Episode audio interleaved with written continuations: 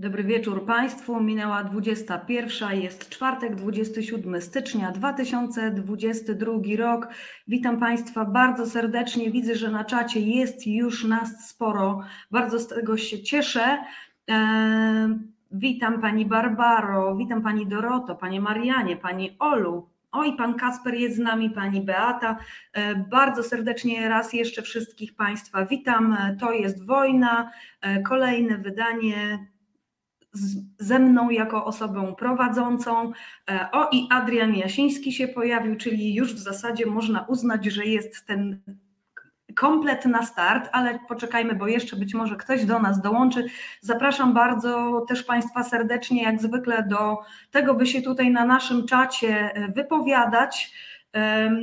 Nauczona doświadczeniem poprzednich programów, e, bardzo bym prosiła panów, zwłaszcza na czacie, żeby jednak e, może czasami dać szansę naszej rozmowie e, naszym tutaj gościom, zaproszonym gościniom i, i nieco mniej odpływać od tematu rozmowy. I też Panie zachęcam do tego, żeby się częściej wypowiadały, bo jakieś tutaj się ostatnio pojawiły sugestie, że Panów jest jakby wśród widzów zdecydowanie więcej i to oni są aktywniejsi, a mnie się wydaje, E, podobnie jak tutaj zresztą jednej, jednej z naszych widzek w zeszłym tygodniu, że to jest chyba trochę tak, że panie uważniej słuchały o tej seks edukacji, a panowie tak, bar, tak bardziej no, się skupili na swoich tam e, dyskusjach e, pobocznych na czacie. Jest i pan Waldek, a ja się wcale nie martwię, że pan jest. No panie Waldku, jakby to mogło być tutaj też i bez pana. Przecież ktoś musi tutaj porządku pilnować i tego, czy ja tutaj wystarczająco feministycznie prowadzę program, no ktoś musi nad tym wszystkim czuwać. E, żartuję oczywiście, jak zwykle e, mamy tutaj taką atmosferę przyjazną, że, że można sobie i pożartować na boku, ale już w naszej wirtualnej poczekalni czekają goście, jak zwykle znakomici goście, to jest jedna chyba z najfantastyczniejszych rzeczy, którą w ogóle mamy tutaj dzięki temu, że jest reset i że są Państwo, to to jest to, że my możemy się spotykać właśnie z takimi osobami i porozmawiać, a Państwo też w tym mogą uczestniczyć. Obywatelujmy razem, no to jest nasze hasło. E, przypominam oczywiście, żeby dawać też łapki w górę, żeby udostępniać linki do naszych transmisji, komentować, podbijać zasięgi. Jeśli się to Państwu podoba, co robimy, no to im więcej tych reakcji będziecie w internecie nam dawać, tym i tego wsparcia, tym, tym większa, większa będzie nasza motywacja, no i oczywiście do, więcej, do większej liczby osób dotrzemy. E, rozpraszam się faktycznie, już Państwo to zauważyli, że ja jak zaczynam tutaj w te komentarze wchodzić, to się nieco rozpraszam. No a dzisiaj e, chciałabym, żebyśmy porozmawiali na dwa dosyć takie duże, poważne tematy. E, mamy dwie godziny do dyspozycji. Ja myślę, że to są takie tematy, o których można by było wielokrotnie więcej e, godzin przegadać i, i dalej by się te tematy nie skończyły. Już Państwu mówię, nie trzymam Państwa w tajemnicy, co to będzie. W pierwszej części programu e, dwoje gości. Dorota Łoboda, no to nazwisko jakby już marka osobista sama w sobie. Dorota Łoboda, czyli twarz polskiej walki o dobrą edukację no, znana od kilku lat przede wszystkim jako aktywistka związana z edukacją i ze strajkiem kobiet, bo przecież to nasza specjalistka, ekspert, ekspertka z Rady Konsultacyjnej, prowadząca, przewodząca pracą zespołu do spraw edukacji, no ale także twarz i, i w zasadzie inicjatorka ruchu Rodzice przeciwko reformie edukacji. Musiałam się bardzo przypilnować, żeby nie powiedzieć przeciwko deformie. Prezeska Fundacji Rodzice Mają Głos, no wszystkim Państwu zapewne znana, bo to jest twarz, y, którą często widzicie nie tylko w, w mediach obywatelskich, ale także w tych mediach wszystkich mainstreamowych. I Dominik Kuc też ze mną dzisiaj będzie i z Państwem y, z Fundacji Pole Dialogu, ale przede wszystkim Państwo dzisiaj będą tutaj reprezentować wolną szkołę. I powiem szczerze, że nie mogłam się doczekać tej rozmowy. Wolna szkoła to jest w ogóle hasło, które mnie chyba jak jedno z niewielu, poza takim jak to jest wojna, cieszy i jakoś nakręca. I jest to też inicjatywa, której ja kibicuję od początku.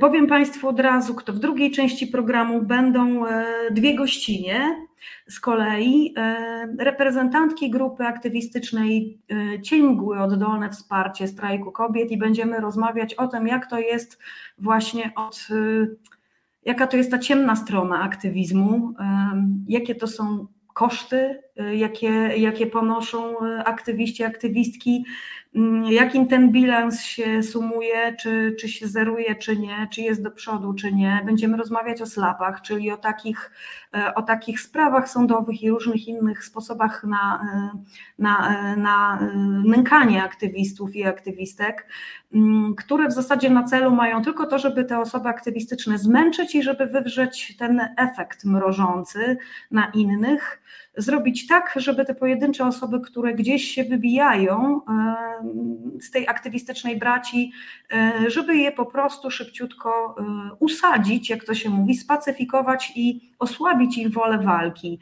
Więc będziemy rozmawiać o tych represjach. No ale już teraz zapraszam powoli naszych gości z pierwszej części pro, programu, czyli Wolna Szkoła, Dorota Łoboda, Dominik Kuc. Mm, dlaczego akurat teraz w tym terminie? Nieco, nieco ten tydzień e, został przykryty, jeśli chodzi o, tę nasze taką, o tą naszą taką obywatelską bańkę, e, no bo wiadomo, śmierć pani Agnieszki z Częstochowy, no to był tutaj taki temat, który, który zdominował po prostu dyskurs e, publiczny przez ostatnie dwa dni, ale ja chciałabym też o tej edukacji mimo wszystko porozmawiać, mimo że troszeczkę się Lex Czarnek w czasie odsunęło i, i troszeczkę faktycznie zeszło być może na drugi plan w tym momencie jeśli chodzi o tą publiczną dyskusję w mediach. No bo 24, czyli w poniedziałek, był drugi Międzynarodowy Dzień Edukacji.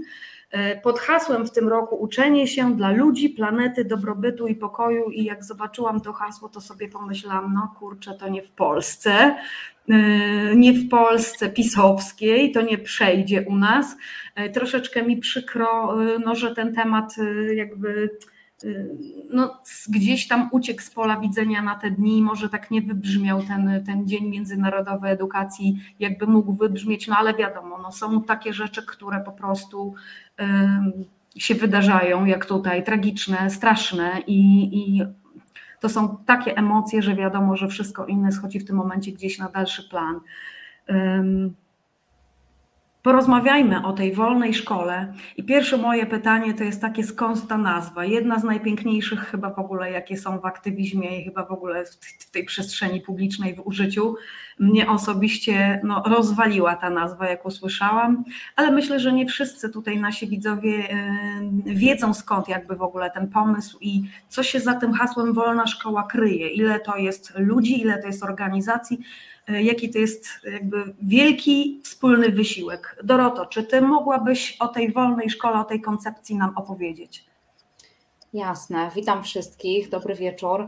E, zdradzę trochę od kuchni, bo to wcale nie było tak, że to była taka nazwa oczywista. My w gronie organizacji społecznych E, i samorządowców bardzo e, długo debatowaliśmy, jak jednym hasłem ująć to, o co nam chodzi, o to, to o co walczymy. Ta inicjatywa zrodziła się przy okazji Lex Czarnek, czyli tego prawa, które jest w tej chwili forsowane, o którym pewnie jeszcze potem będziemy mówić w szczegółach, czym ono grozi.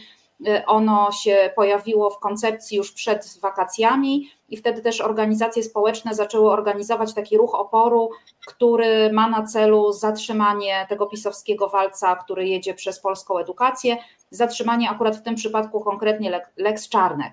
No i e, jak tak sobie rozmawialiśmy o tych wartościach, które nas łączą, bo rzeczywiście jest tam bardzo wiele bardzo różnych organizacji, nie tylko edukacyjnych, bo tam jest i Akcja Demokracja, i Amnesty International, i Strajk Kobiet, i Komitet Obrony Demokracji.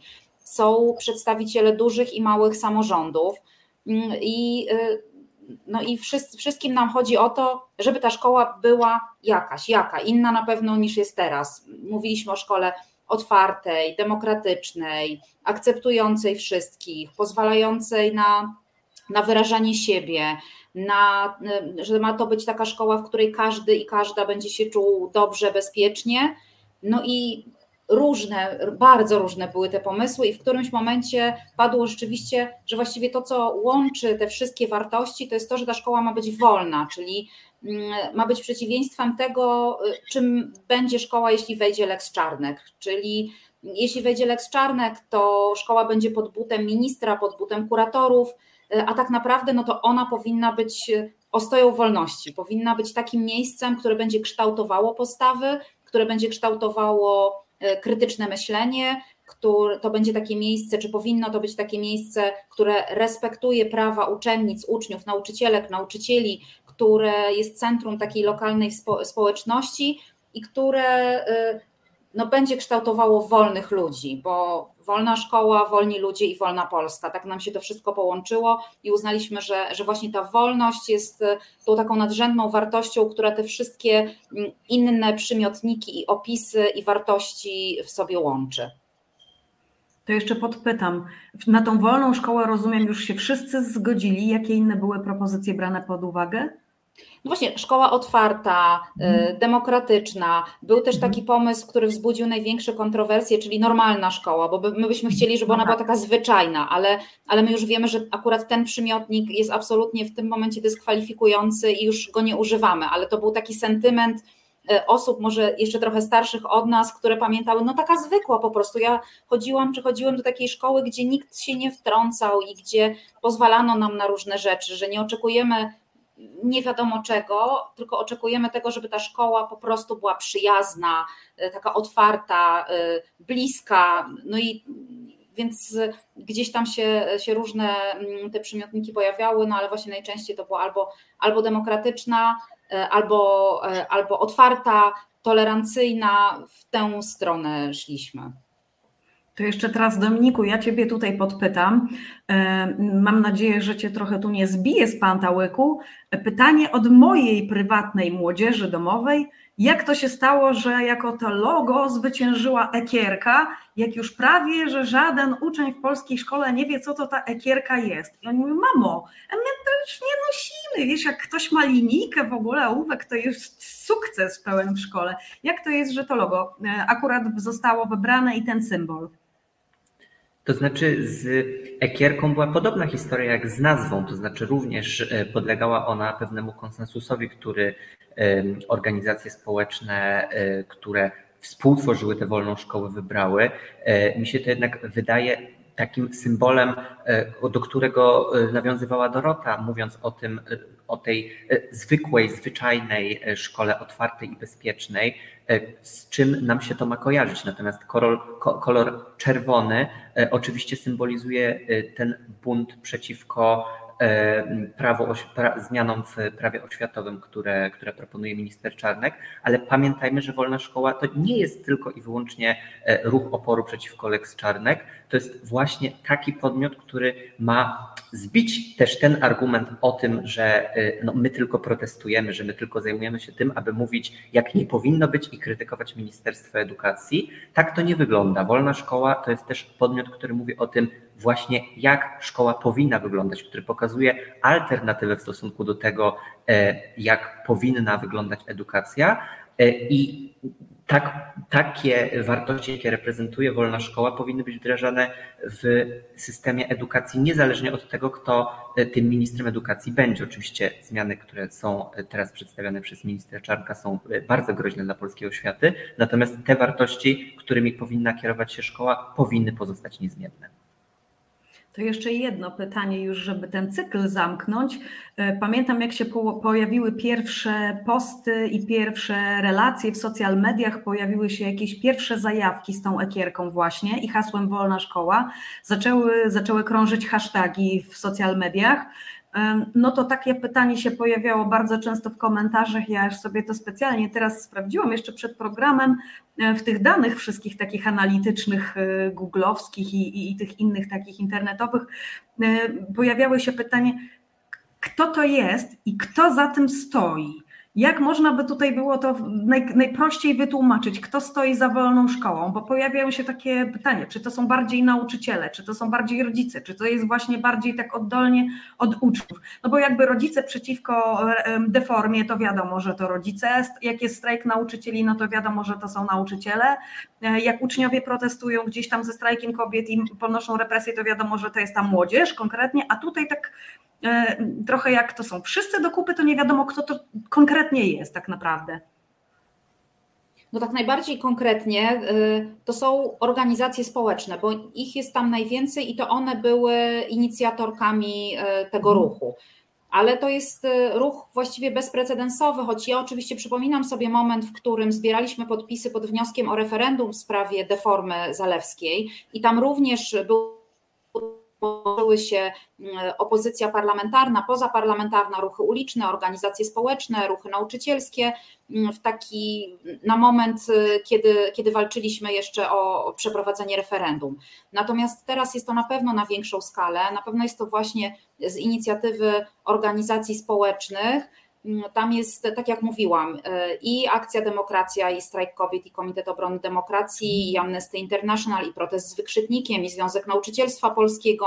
To są, to są takie organizacje mm, i nauczycielskie, i eksperckie, a do tego z silnym takim wsparciem samorządowym, bo też e, akurat przy okazji Lex Czarnek, które bardzo uderza w samorządy i w ogóle przy pisowskiej polityce niszczenia samorządów. Samorządy to jest y, no coś, czego Prawo i Sprawiedliwość wyjątkowo nie lubi, bo, bo samorządy są najbliżej ludzi, są dość demokratycznie zarządzane, wybierane transparentnie i, no i, i jednak y, no Prawo i Sprawiedliwość nie jest za decentralizacją, co, co, co też pokazują ich y, kolejne ruchy, więc bardzo też tam się zaangażowały organizacje i korporacje samorządowe, ale też i prezydenci, burmistrzowie, wójtowie, burmistrzynie i prezydentki, bo mm, częściej tak jest, że, że tą edukacją w samorządzie zajmują się kobiety, tak. a, ale, ale nie tylko, ale nie tylko oczywiście. Natomiast ruch wyszedł od y, organizacji społecznych, które zajmują się edukacją, ale do tego dołączył naprawdę w tej chwili tych organizacji społecznych jest ponad 100 no to jest naprawdę już w tym momencie taki ruch, który jest reprezentacją w zasadzie wszystkich, wszystkich środowisk, które się zajmują w jakiś sposób prawami człowieka e, albo mają jakikolwiek wpływ na tą, na tą edukację w Polsce. Jakbyście mogli podsumować teraz te pierwsze, te pierwsze pół roku, w zasadzie takie pełne Waszej działalności od wakacji, kiedy, kiedy się te pierwsze właśnie takie jaskółki pokazały o wolnej szkole? Co Wam się do tej pory udało osiągnąć? Dominiku. To przede wszystkim e, jest dotarcie do tych środowisk oświatowych, które przed chwilą wymieniała Dorota Łoboda. E, to wygląda tak, że my w zasadzie od lat mówimy o tym, że w rozmowach e, i debatach oświatowych powinny w równym stopniu brać udział różne środowiska, od środowisk uczniowskich, nauczycielskich, dyrektorskich, samorządowych, po środowiska eksperckie i rodziców. I wolna szkoła stała się takim miejscem, które faktycznie po pierwsze te środowiska połączyło i po drugie stworzyło wizję, E, na którą wszystkie te środowiska są w stanie przystać e, dla tego, jaka powinna być, e, jaka powinna być polska oświata. Natomiast w czasie pierwszego pół roku działania to jest też dotarcie z informacją o zagrożeniach, jakie w tej chwili dla polskiej oświaty są widoczne na horyzoncie. No niestety minister Czarnek, dzban roku 2021, sieje ogromny zamęt i ogromny chaos w stosunku do tych społeczności szkolnych, które w tej chwili e, nie otrząsnęły się jeszcze po e, deformie oświaty kompletnie, a już wchodzą w e, okres nowego ministra, który proponuje kolejne zmiany centralizujące oświatę. Więc Wolna Szkoła oczywiście wypuszczała informacje w mediach społecznościowych, które docierały do, do bardzo dużej liczby odbiorców i odbiorczyń. Oraz Wolna Szkoła wypuściła też dwa spoty pokazujące absurdalność wypowiedzi ministra Czarnka, ponieważ w obu spotach jego wypowiedzi są użyte w takiej zwykłej, codziennej sytuacji e, i można oglądając je uświadomić sobie tak naprawdę, jakie, jaką absurdalną wizję edukacji i jakie absurdalne wypowiedzi minister Czarnek kieruje w stosunku do e, uczniów i uczennic, nauczycieli, nauczycielek e, i rodziców. Tak, to jest, to jest jeszcze taki moment dobry, żeby mm, kilka słów chociaż powiedzieć o tym, co w tych spotach dokładnie się znalazło, jaka jest treść w pierwszym, jaka jest treść w drugim. My co prawda w tym momencie nie, nie, nie mamy jakby możliwości, żeby to pokazać, ale myślę, że Państwo tutaj po hashtagu Wolna Szkoła e, zainteresowani tematem sobie bez problemu te, te posty znajdą. One są i na YouTubie, e, i na e, Instagramie, i na Facebooku profil z ekierką, bardzo łatwo namierzyć wolna szkoła, wystarczy wpisać w wyszukiwarkę i te spoty tam są podpięte, e, także zaraz w pierwszej kolejności się wyświetlają. No jeden z nich jest mocny, e, wydaje mi się, że to jest ten drugi, aż tutaj teraz się zastanawiam, czy to nie był ten, ten czy to był ten pierwszy, czy ten drugi dziewczynka. Oba są mocne, oba są mocne. Są mocne. Nie wiem, czemu oba. ten drugi chyba tak mnie jakoś bardziej osobiście tak, ruszył. Tak, ale one oba, oba są mocne i w usta dzieci włożone są słowa, które mówił minister tak. Czarnek i najgorsze jest to, że to jest nie tylko to, co on kieruje do uczennic, uczniów i do środowiska szkolnego, tylko to jest w ogóle wizja człowieka, y, którą on wyznaje i, i wizja świata, w której on żyje i on próbuje tę, y, tę wizję świata przemycić do szkoły i, I rzeczywiście w momencie, kiedy słyszymy, jak dzieci, jak, jak e, brat mówi do starszej siostry, która cieszy się, że poszło jej dobrze na egzaminie na studia, a brat mówi, że jej się w głowie poprzewracało i że te kobiety to tylko im te kariery w głowie, a kiedy przyjdzie czas na rodzenie dzieci, kiedy, jak ona będzie miała 30 lat, to ile ona zdąży tych dzieci urodzić? I to są dokładnie słowa ministra Czarnka, który rolę kobiety widzi wyłącznie w rodzeniu dzieci. To są, I to on powiedział, że właśnie najlepszy wiek to jest około 20 lat, bo potem jak się kobiety zabierają za rodzenie dzieci koło 30, to właśnie już nie zdążą tych dzieci narodzić e, nie wiadomo ile, a to jest przecież ich powołaniem, a nie żadna kariera naukowa, zawodowa czy jakakolwiek inna. I tego dotyczy ten pierwszy spot. E, I, a ten drugi e, z kolei dotyczy haniebnych i homofobicznych wypowiedzi ministra Czarnka, w których obraża, y, dyskryminuje y, społeczność i osoby LGBT. I tam z kolei pokazane są dwie dziewczyny idące ulicą, trzymające się za rękę, które mija matka z córką, i ta córka wypowiada się o słowami ministra Czarnka, które on kieruje do osób LGBT. I, I to, co chcę jeszcze powiedzieć, bo my czasami Y, bagatelizujemy to, mówiąc, że no my chodziliśmy też do szkoły i nam mówiono różne głupoty, ale my się obroniliśmy i przecież y, młode osoby to, to nie są takie głupie i one, im bardziej im się będzie tę śrubę dokręcało, tym bardziej one będą się buntowały i że, że tak naprawdę z tego buntu to się zrodzą wolni obywatele i wolne obywatelki. Tylko, że pamiętajmy o tym, że ta propaganda i ta ideologizacja mm, i ta, te ohydne, nie wiem, to nawet nie poglądy, tylko mm, postawy, które premiuje i, i wtłacza do szkół minister Czarnek, będą dotyczyły na przykład dzieci 7 i 8-letnich, które są całkowicie bezbronne wobec tego rodzaju propagandy. I że one rzeczywiście będą mówiły do swoich starszych sióstr, że one mają zająć się rodzeniem dzieci, a co gorsza, jeśli to będą małe dziewczynki, to one tak będą rozumiały swoją rolę, bo małe dziecko nie ma narzędzi, które, które, które pozwolą rozbić ten propagandowy przekaz. I, I to jest najbardziej niebezpieczne, że Czarnek i jego ekipa straszna e, próbuje wyprać mózgi już tych najmłodszych dzieci. Widzimy to zresztą nawet, popatrzcie, jaki był straszny, okropny konkurs e, plastyczny tam murem za mundurem, czy nie wiem, murem za naszymi żołnierzami, strażnikami granicznymi. W ramach, I to był konkurs kierowany do najmłodszych dzieci, i w ramach tego konkursu powstawały prace plastyczne, gdzie dzieci rysowały pograniczników e, z bronią strzelających do ludzi za drutem kolczastym. Tak? Więc wyobraźmy, to dociera do tych dzieci. Tak? Ta tak. propaganda niestety czyni spustoszenia w świecie ich wartości, bo one nie potrafią się, jeśli nie mają silnego wsparcia w domu, ale nawet z silnym wsparciem domu, jednak szkoła jest miejscem, w którym te dzieci spędzają bardzo dużo czasu i ten konkurs jest dokładnie pokazaniem tego, czym może być szkoła za y, ministra Czarnka. E, to jest prawda.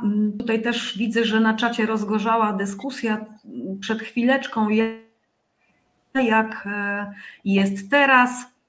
E, I sobie pomyślałam, że to jest dokładnie to, że my też często jakby tak idealizujemy, romantyzujemy te, te nasze lata e, gdzieś tam szkolne, a naprawdę sytuacja jest zupełnie inna, jeśli chodzi o tą młodzież, która wychodzi w tej chwili protestować, która już jest jakoś tam z grubsza ukształtowana przez pokolenie rodziców, które też jeszcze w innych czasach było wychowywane i gdzieś tam ma jakiś swój kręgosłup, ma jakieś zasady i też ma jakieś przekonania. E, natomiast tutaj te małe dzieciaki są po prostu absolutnie bezbronne. Mówię to też jako nauczycielka, która no, 16 lat pracowała z dzieciakami i z młodzieżą, że to jest, to jest pranie mózgów, tak jak ty to powiedziałaś, z ust mi to dosłownie wyjęłaś. Tego się boję każdego dnia, że to po prostu to jest to ryzyko, puszczam dziecko swoje jedenastoletnie, które co prawda już tu trochę w domu czymś nasiąkło i już pewne rzeczy gdzieś usłyszało i być może się tak szybko y, gdzieś tam wyprać sobie te, te, tego mózgu nie da, no ale generalnie takie dziecko puszczając w tej chwili do szkoły, no można się spodziewać, że my będziemy musieli w domu kijem Wisłę zawracać znowu i od początku tłumaczyć świat i zamiast jakby wspierać i to, co to, to, dziecko z tej szkoły przynosi, to trzeba będzie to po prostu jakby wypleniać i, e, i, i próbować e, wszystko, co tam w tej szkole wkładają do głowy, to z, z tych głów wykładać. Przecież taki przeciętny polski rodzic, mama czy tata, no, nie mają na to czasu, żeby po prostu przychodzić i i, i jakby neutralizować to zło, które gdzieś tam czyni, czyni szkoła. No nie można po prostu absolutnie tego tak zostawić, więc dobrze, że jest taka inicjatywa i faktycznie jest to genialna rzecz i bezprecedensowa, że mm, udało się po prostu wreszcie zjednoczyć te wysiłki. Nie, że nauczyciele razem, uczniowie, znaczy nauczyciele oddzielnie, e, uczniowie oddzielnie, gdzieś tam związki oddzielnie, samorządy to już w ogóle tam inna bajka. Tutaj wszyscy razem pod tym jednym hasłem i, i pod tą jedną taką ekierką, e, która się na marginesie świetnie komponuje z naszym piorunem. Też bardzo razem im jest e, elegancko i twarzowo na grafikach.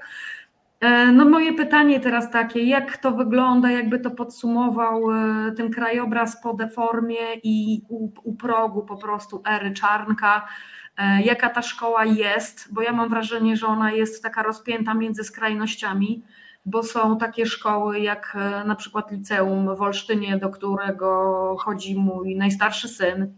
To jest liceum, które w rankingu szkół e, przyjaznych młodzieży LGBT zdobyło drugie miejsce, zdaje się. I, i, i tam mój syn uczy się obywatelowania, uczy się aktywizmu, uczy się wszystkiego, czego powinien się uczyć w takiej atmosferze otwartości.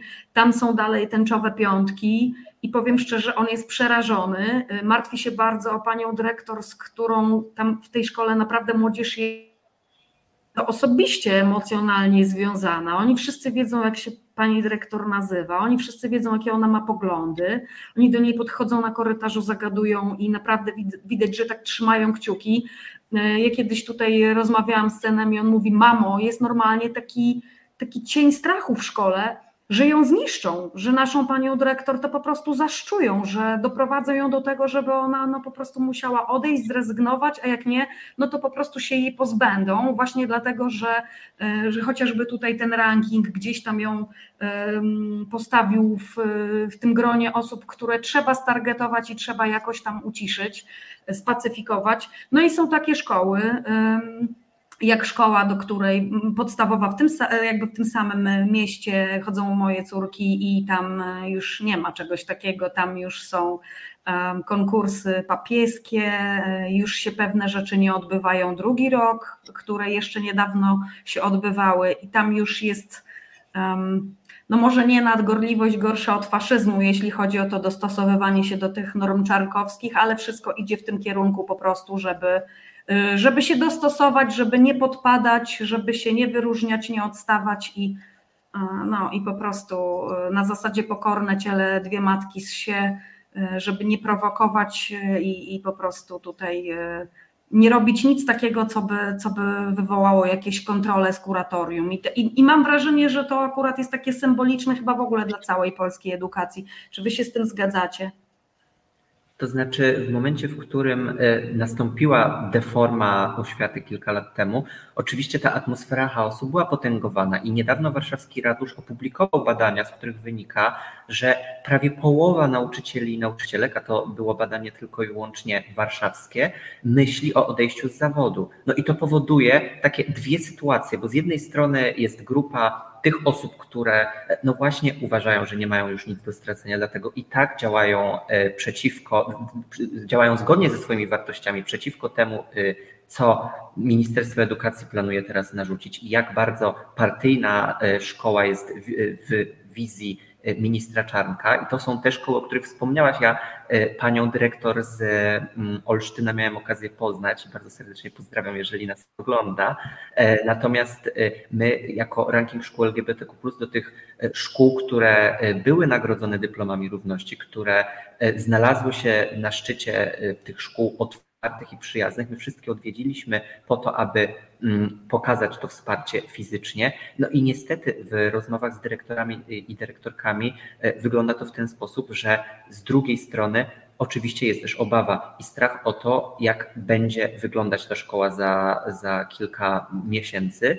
A z drugiej strony, oczywiście, są te placówki, w których ten chaos, który był potęgowany już od początku e, tego momentu, kiedy e, deforma edukacji wchodziła do polskich szkół, po prostu pozostaje. I te szkoły z drugiej strony są już w pewnym sensie bezsilne w stosunku do e, kolejnych zmian. No a teraz mówiliśmy o tym, że z drugiej strony to rodzice będą dzieciom tłumaczyć, tłumaczyć świat, natomiast nie będzie już na przykład w wizji ministra Czarnka organizacji pozarządowych w szkołach, a partyjny kurator e, będzie kontrolować po prostu każdy program, który do tej szkoły, do tej zamkniętej szkoły e, będzie próbować przechwycić. Ja to bym tak krótko podsumowała, że, że w tej chwili szkoły są coraz bardziej zarządzane poprzez strach i to jest strach paraliżujący, który uniemożliwia takie normalne funkcjonowanie.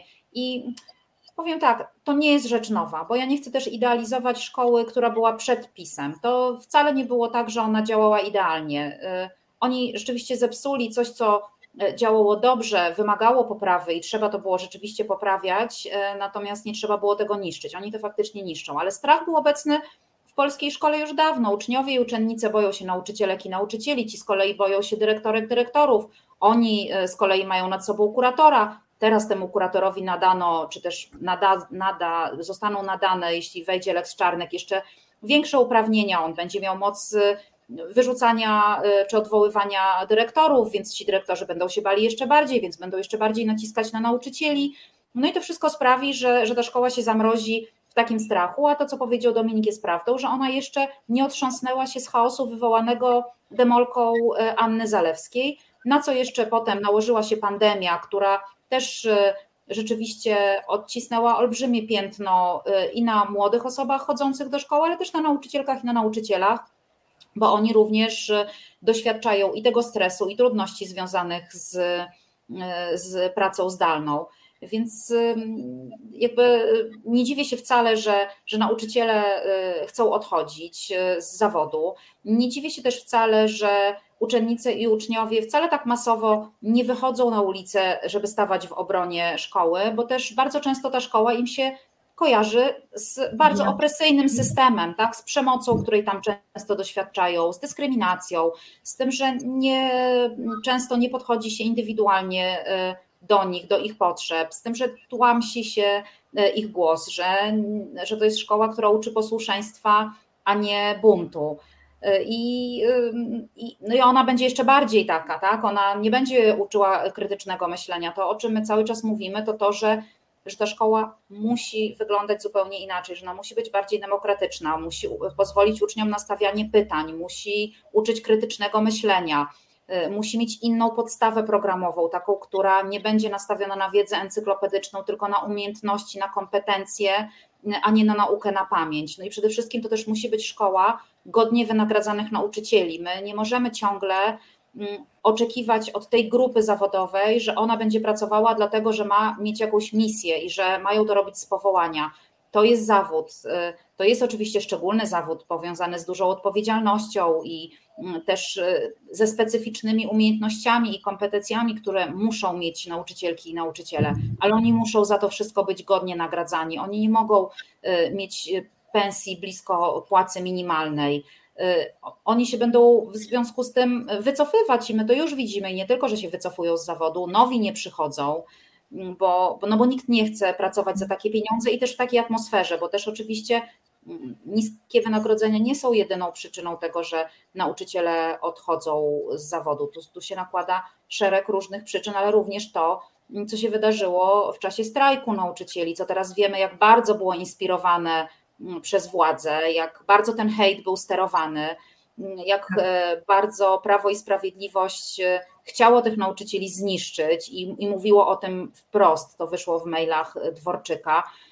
No ale też wiemy, jak bardzo PiS nie, nie lubi edukacji, tak? Oni chcą mieć szkołę, która będzie wychowywała trybiki w maszynie i obywatelki i obywateli głosujących na Prawo i Sprawiedliwość. I to wprost powiedział Ryszard Terlecki i wprost w związku z tym trzeba mówić, że szkoła powinna wyglądać inaczej i że są ludzie w tym kraju, którzy mają na to pomysł, którzy wiedzą, e, jak powinna być szkoła zarządzana i jakimi wartościami powinna się kierować i jakie postawy kształtować. I tutaj odsyłam znowu do wolnej szkoły i do wartości, które za nami stoją.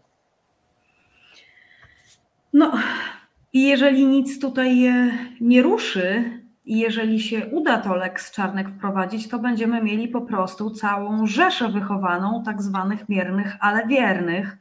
E, tutaj też jeszcze od razu odniosę się, bo cały czas sprawdzam kątem oka, co tutaj się pojawia w, pojawia w tych komentarzach. No i wybrzmiało tutaj e, też właśnie że dzieciaki mają przecież dostęp, dzieciaki, mój nawyk, widzicie, to jest ten nauczycielski nawyk po prostu językowy, już gdzieś to we krwi zostało, e, że młodzież ma przecież dostęp do źródeł, jak to jest, że oni sobie nie potrafią z tego, z tego wybrać, e, czy, czy nie chcą.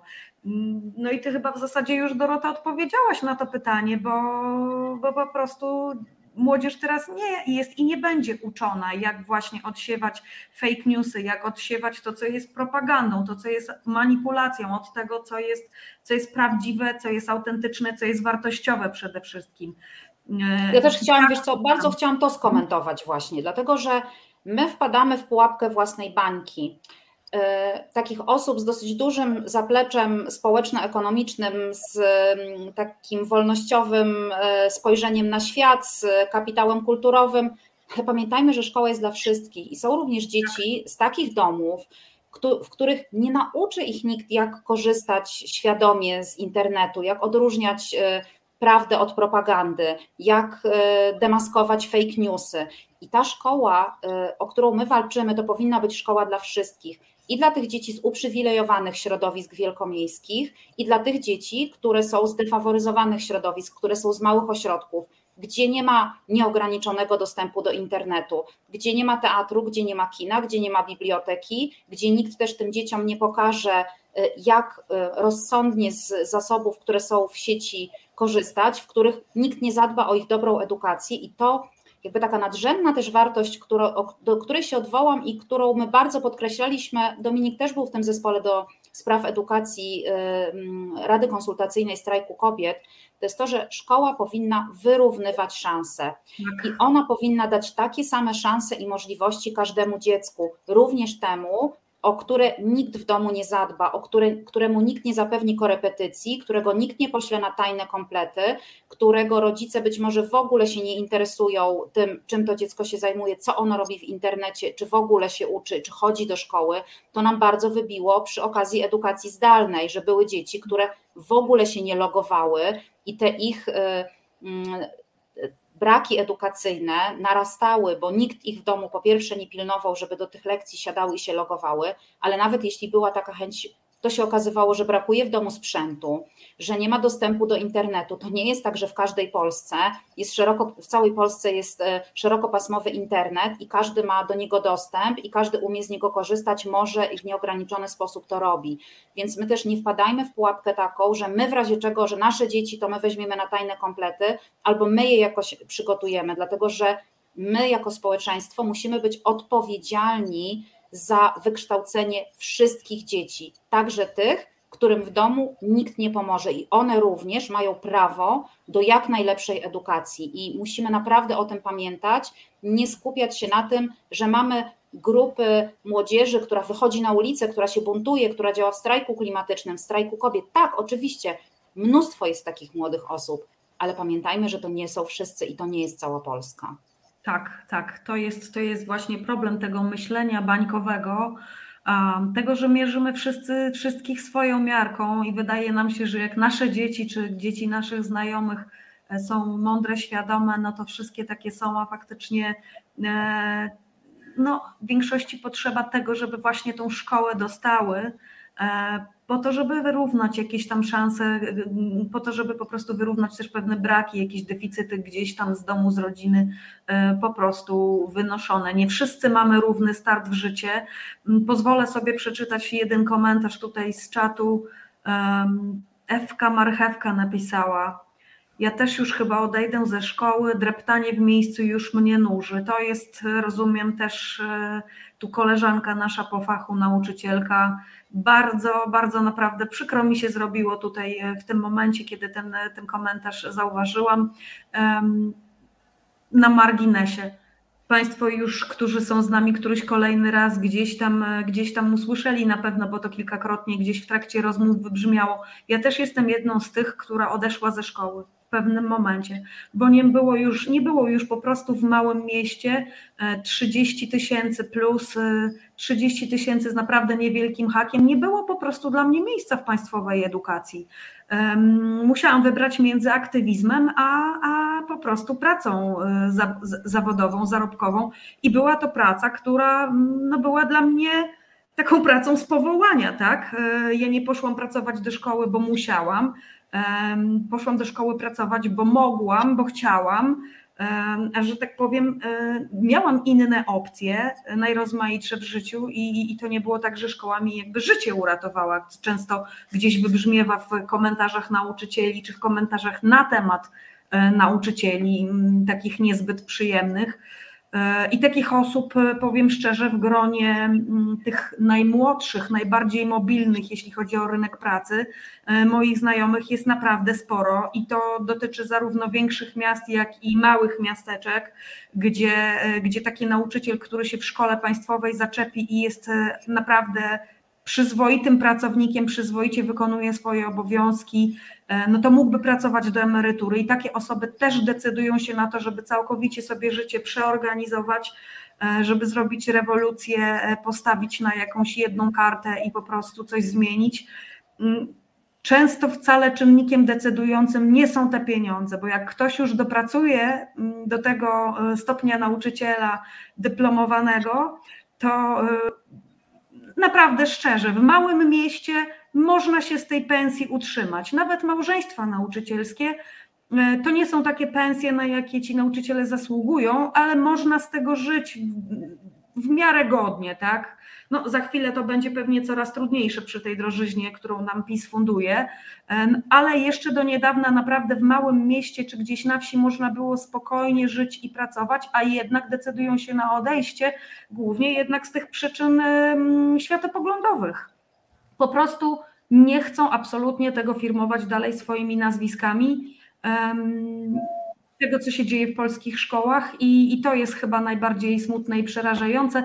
Nie wiem, jaki powód tutaj y, konkretnie ma pani Ewa, mówiąc o tym dreptaniu w miejscu. Pewnie chodzi właśnie o to, że ta sytuacja się nie poprawia od lat i ci nauczyciele, tak jak tutaj Dorota wspomniałaś, są tacy między młotem a kowadłem i w zasadzie na celowniku z każdej strony, bo i, i, i relacje z uczniami trudne bywają i napięte i z rodzicami i z, z szefami, czyli dyrektorami, dyrektorkami szkół i z kuratorium i w zasadzie z każdej strony obstrzał, bo umówmy się, kto z nas z dzieciństwa naprawdę tą szkołę pamięta jako takie super fantastyczne miejsce e, i, i tęskni za tą szkołą? Raczej mamy przeciętnie koszmary dotyczące matury czy jakichś tam sytuacji szkolnych nieprzyjemnych.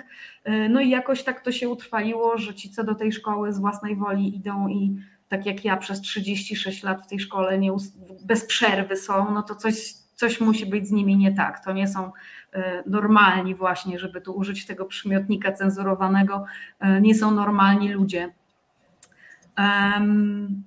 Takie pytanie tutaj jeszcze w, w związku z pani Ewy kontynuacją e, coraz mniej zwykłej komunikacji między nauczycielami, współpracy po strajku, każdy ciągnie w swoją stronę. Jak to jest faktycznie w tej chwili?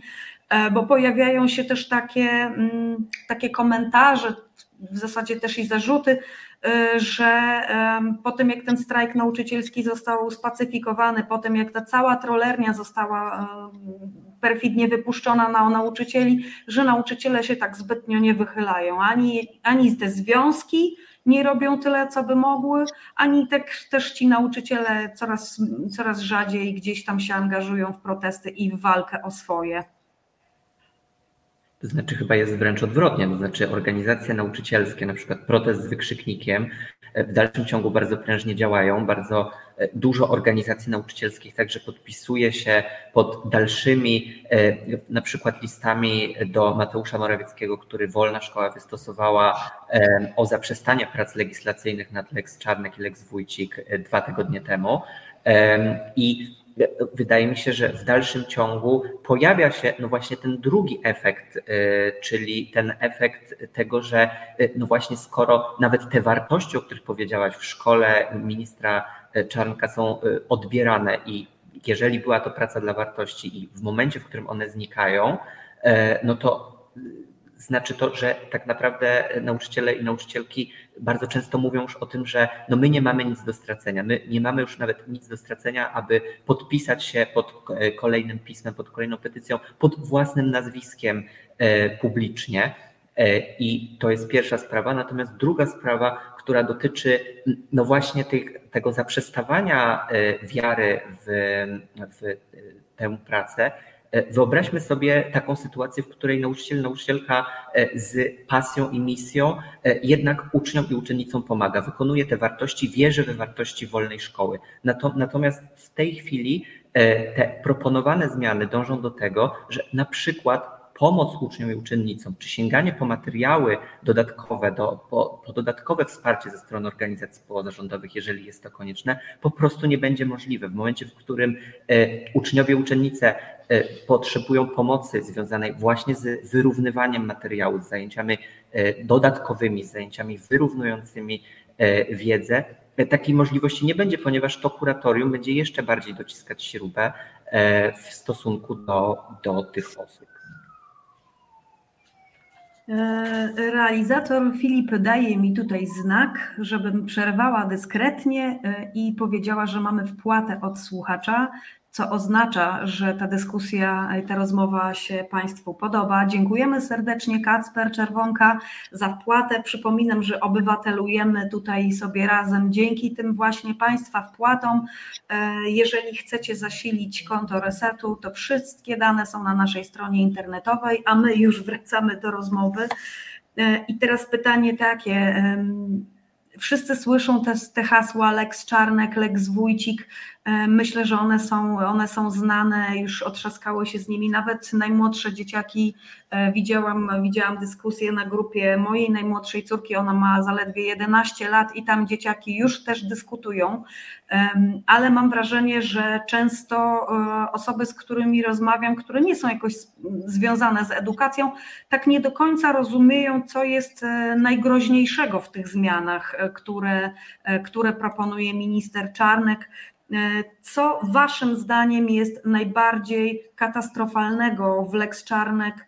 No bo Lex Wójcik, no to w zasadzie e, samo, samo się tłumaczy, tak? Jeżeli mamy zacząć karać e, w tym momencie już z kodeksu karnego dyrektorki, dyrektorów szkół, no to jeżeli za działalność po prostu swoją zawodową można iść siedzieć, mówiąc kolokwialnie, no to wiadomo, że to już jest coś, co działa na wszystkich, na wyobraźnię po prostu każdego, każdego człowieka. No ale już jakby abstrahując od Lex Wójcik, co jest najgorsze, absolutnie najgorsze waszym zdaniem, jeśli chodzi o wszystkie te zmiany zaproponowane przez Czarnka i jego zespoły, trudno tu mi nawet sobie wyobrazić, jakie to są think tanki, czy to jest, gdzie oni to wymyślają i kto wymyśla te rzeczy, no ale powiedzmy, że przez Czarnka i jego zespół doradców.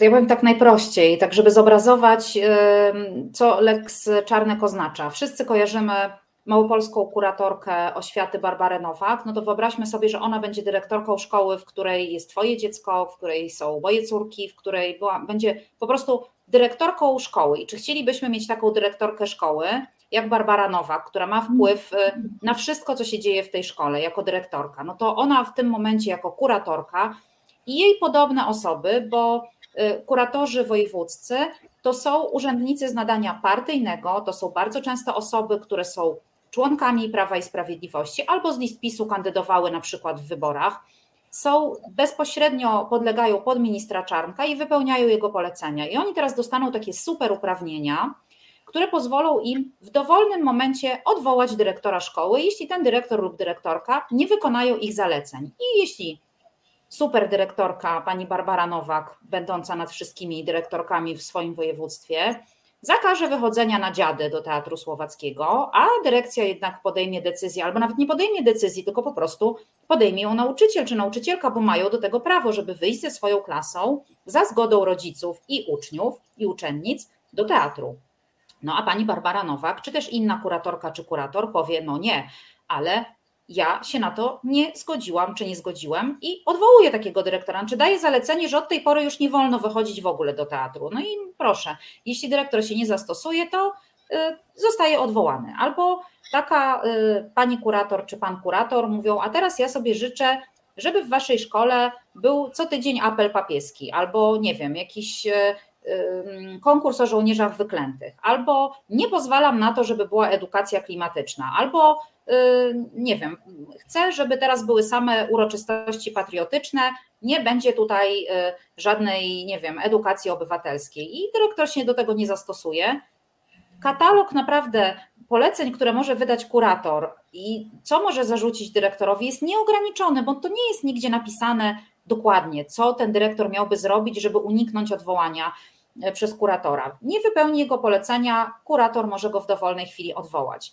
I to jest jedna rzecz. A druga rzecz jest taka, że pani Barbara Nowak lub osoby jej pokroju w innych województwach będą decydowały o tym, jakie organizacje społeczne będą prowadziły zajęcia dodatkowe w szkołach. Dodatkowe, przypominam, na które rodzic i tak musiał wyrazić zgodę, żeby dziecko nikt na żadne zajęcia dodatkowe, naprawdę prostujmy kłamstwa ministra Czarnka, nikt siłą żadnego dziecka na żadne zajęcia dodatkowe nie ciągną.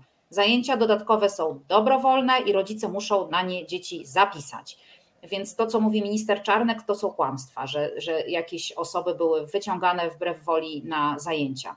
I teraz tak, rodzice proszą o jakieś zajęcia, albo uczniowie czy uczennice proszą, nauczycielki i nauczyciele chcą, dyrektorzy chcą, samorząd mówi świetnie, nawet damy na to kasę a pani kurator albo pan kurator mówi nie, nie ma mowy i decyzja kuratora będzie ostateczna. Nieprawdą jest, co mówi Czarnek, on kłamie, mówiąc, że to rodzice będą decydować, jakie organizacje będą prowadziły zajęcia. Rodzice nie będą mieli nic do gadania, jeżeli kurator na jakieś zajęcia się nie zgodzi. Do tego wszystkiego szkoła musi wystąpić do kuratora o zgodę na przeprowadzenie zajęć z całym konspektem, pomocami dydaktycznymi, planem tych zajęć na dwa miesiące przed ich rozpoczęciem. W tym momencie wylewamy dziecko z kąpielą, bo jeśli się wydarzy w szkole jakaś sytuacja nagła, które niestety, która niestety często się w szkole zdarza. Na przykład uczennica albo uczeń podejmie próbę samobójczą albo popełni samobójstwo. Interwencja kryzysowa jest niezbędna natychmiast. Nauczycielki i nauczyciele bardzo często sobie w takich sytuacjach nie radzą, często sami wymagają zewnętrznego wsparcia terapeutycznego. I teraz piszemy do kuratorium i prosimy o zgodę, żeby za dwa miesiące mógł wejść zespół interwentek kryzysowych i pomóc tej młodzieży w traumatycznej sytuacji, no trudno jest to do wyobrażenia, ale też wszelkie inne zajęcia, nie wiem, z edukacji historycznej, artystycznej, klimatycznej, już nie mówię o edukacji seksualnej, która wywołuje jakieś niezdrowe wzmożenie tego rządu, nie będą mogły się odbywać te zajęcia bez zgody kuratora, a wiemy już, że jest taka lista y, organizacji, które po prostu nie będą mogły do szkoły wchodzić i tyle. Choćbyśmy my jako rodzice wyrażali taką wolę i nasze dzieci by chciały, i dyrekcja szkoły by chciała, to zawsze jest na końcu super dyrektor, czyli kurator, który powie: Nie zgadzam się, i to jest koniec tej ścieżki. I nie ma też żadnej ścieżki odwoławczej. Pamiętajmy, że ta, ten projekt nie przewiduje żadnej ścieżki odwoławczej. Decyzja kuratora jest po prostu ostateczna i nieodwołalna.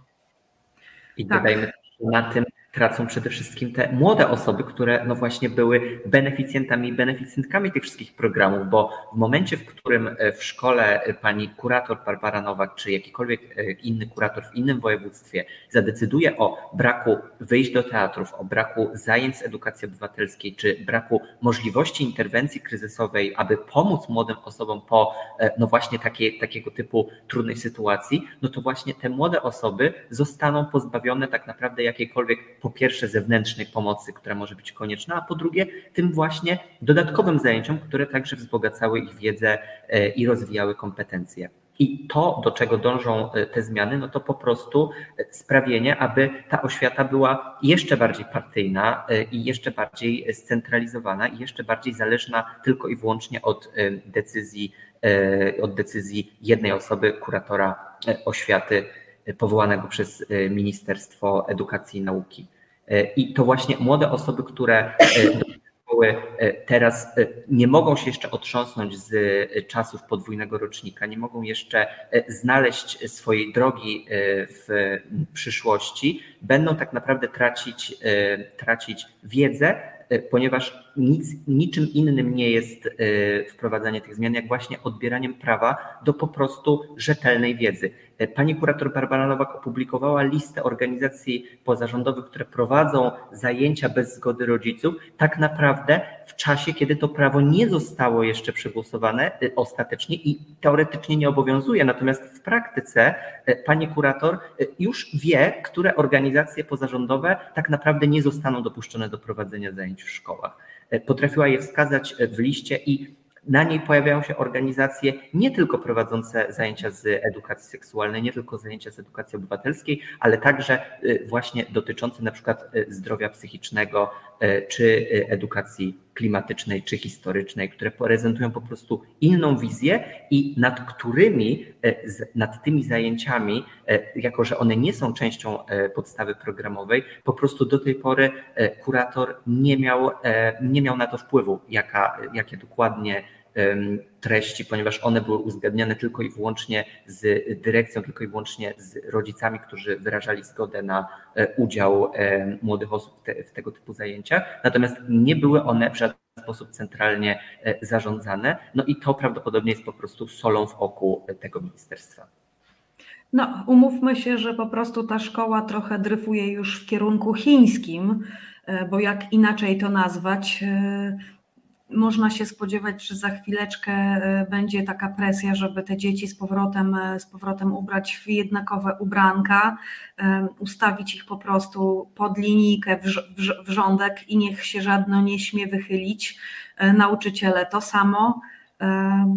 Przypomniało mi się w tym momencie jeszcze trzy lata temu, kiedy, kiedy jeszcze byłam ostatni rok w szkole, państwowej. E, pamiętam koniec sierpnia dostaliśmy wskazówki na Radzie Pedagogicznej, takiej pierwszej przed rozpoczęciem roku szkolnego e, od kuratora z Warmińsko-Mazurskiego i tam w piśmie takie były wskazówki do pań akurat nauczycielek, żeby się ubierać w stonowane kolory, sukienki bez, bez dekoltów, mm, manikir jakiś tam cielisty, nie, nie, nie rzucający się w oczy, absolutnie żadnych czerwonych paznokci, skromna fryzura, minimalna ilość makijażu. Ja sobie wtedy pomyślałam, co tu się w ogóle dzieje? Czy mi się to tylko wydaje, czy ja naprawdę słyszę to, co słyszę? Co prawda, wtedy jeszcze była taka atmosfera, że, że grono pedagogiczne mm, sfeminizowane w ogromnej większości e, po prostu parsknęło śmiechem, no bo, bo większość z nas ubiera się przecież do pracy przyzwoicie, niezależnie od tego, czy pracuje w szkole, czy gdzie indziej i nikt, nikt zazwyczaj gdzieś tam w, w, pracy jakiejś biurowej nie paraduje z dekoltem, nie wiadomo jakim, a już na pewno nauczycielki do dzieci y, standardowo tak w Polsce nie wychodzą. Natomiast samo, samo to, że ktoś napisał coś takiego, rozesłał do szkół, i że ma w ogóle taką wizję tej szkoły zunifikowanej, gdzie i ci nauczy, nau, i nauczyciele, i ci uczniowie, i ta dyrekcja, wszyscy po prostu gdzieś tam są pod sznurek i jak spod sztancy, to sobie pomyślałam, matko, to jest jakieś w ogóle już tutaj mm, kawkowskie, jakieś takie naprawdę mm, dystopijne wręcz po prostu i, i, i budzące jakieś strasznie złe skojarzenia ze mną, u, u mnie.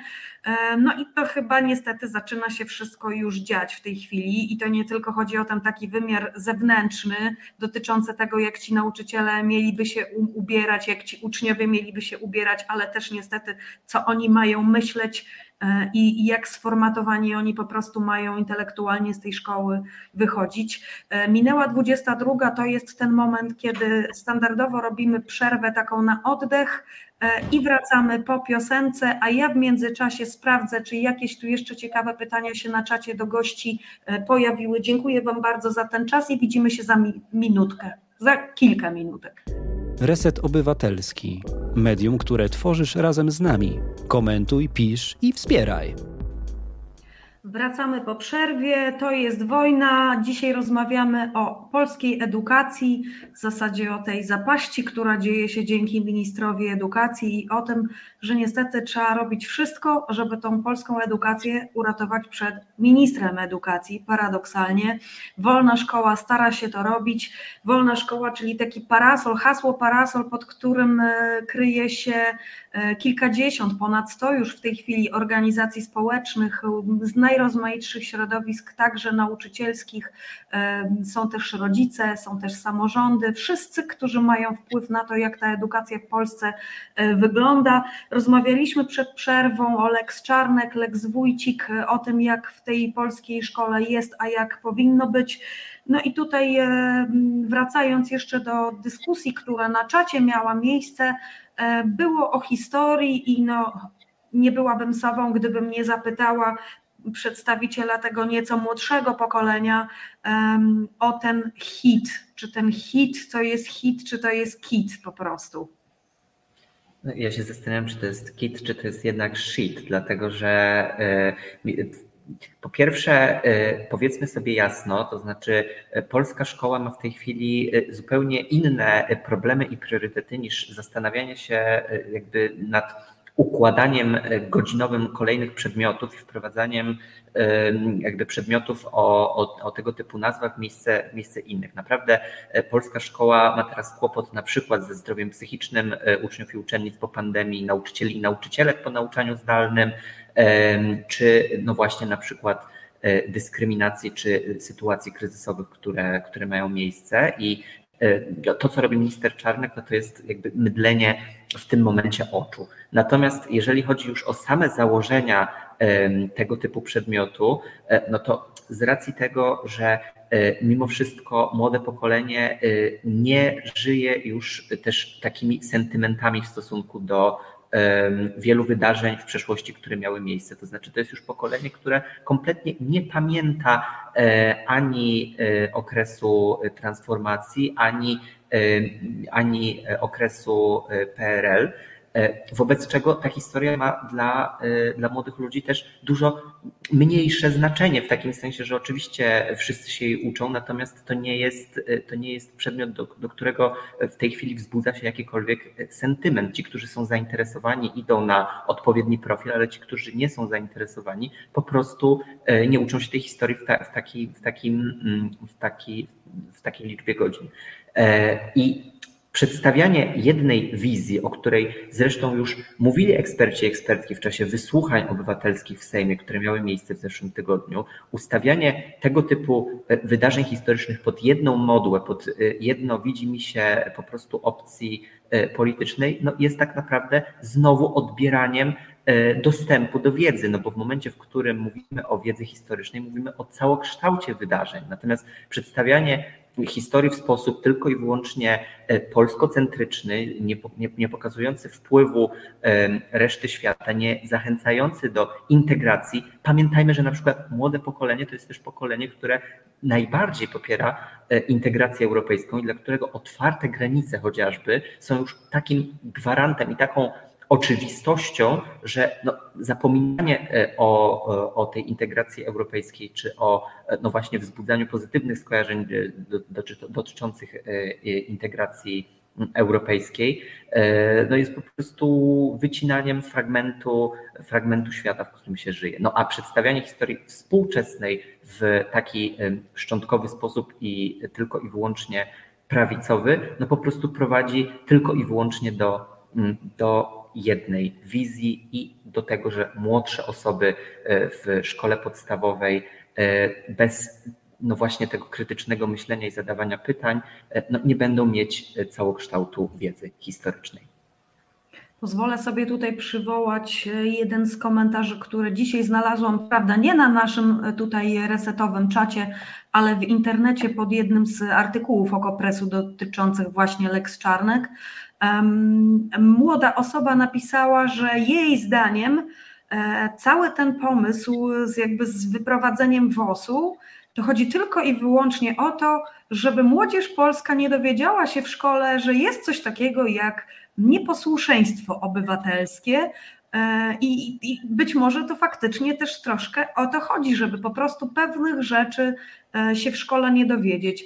E, I tak mi się nasuwa skojarzenie, jak kilka lat temu mm, żeśmy stawali e, z większością tutaj osób pewnie, które na czacie w tym momencie dyskutują bardzo, bardzo burzliwie, e, czy z Dorotą chociażby, jak gdzieś stawaliśmy pod sądami e, w obronie tych wolnych sądów, to naprawdę znaczna część polskiego społeczeństwa nie rozumiała, po co my w ogóle pod tymi sądami jesteśmy. I ja pamiętam sama, jak ja pod sądem rejonowym w Iławie tłumaczyłam osobom, które tam przechodziły obok i się zatrzymywały przy, przy, tych osobach zgromadzonych, które tam poszły świadomie i, i, i podpytywały, a czemu tu stoicie, a co się dzieje.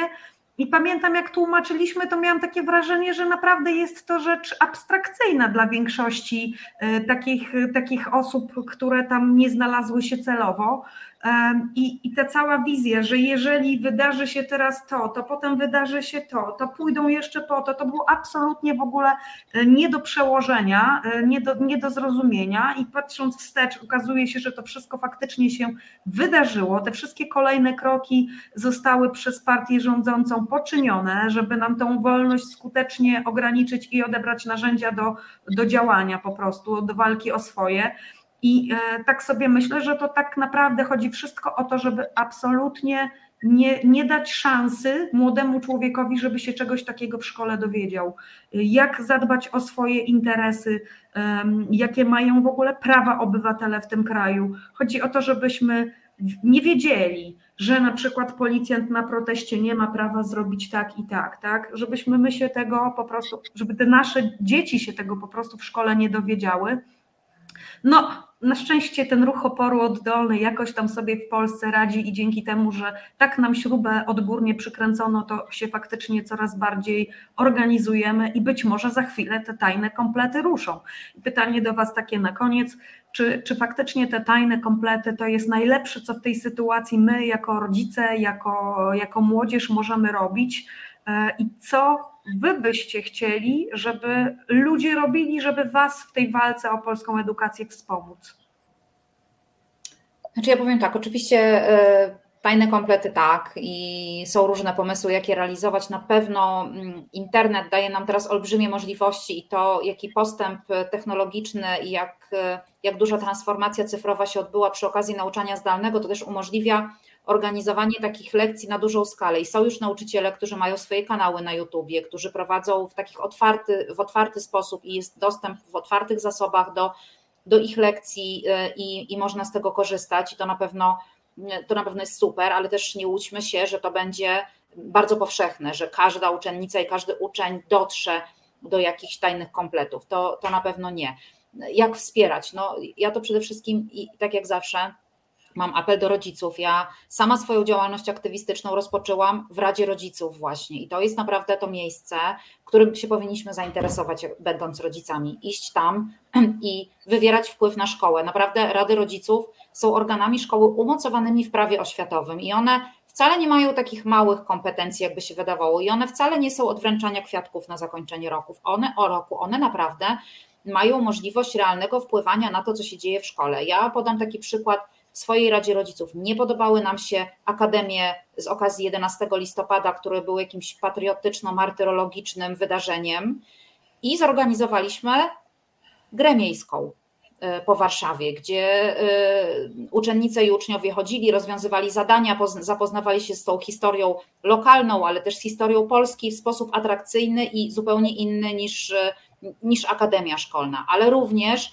na przykład zorganizowaliśmy dla nauczycielek i nauczycieli warsztaty antydyskryminacyjne z Towarzystwem Edukacji Antydyskryminacyjnej i oni potem prowadzili takie zajęcia z młodzieżą. Naprawdę można robić różne rzeczy i przede wszystkim też dawać wsparcie dyrektorkom i dyrektorom, nauczycielkom i nauczycielom, bo bardzo im to będzie potrzebne. No i to, o co zawsze apeluję, to jak robimy demonstracje, a ciągle je robimy przeciwko e, temu, co się dzieje w, e, w polskiej edukacji, przeciwko dewastacji, którą, której dokonuje Prawo i Sprawiedliwość, no to przyjdźcie. One są, my zawsze je ogłaszamy, są przed Ministerstwem Edukacji i Nauki na Szucha albo przed Sejmem, ale na pewno będą teraz przed Pałacem Prezydenckim, kiedy będziemy się domagać tego, żeby Andrzej Duda zawetował Lex Czarnek, więc naprawdę włączajcie się, bo E, oczywiście, że ta władza nas ignoruje, ale im nas jest więcej, tym jest to trudniej zignorować.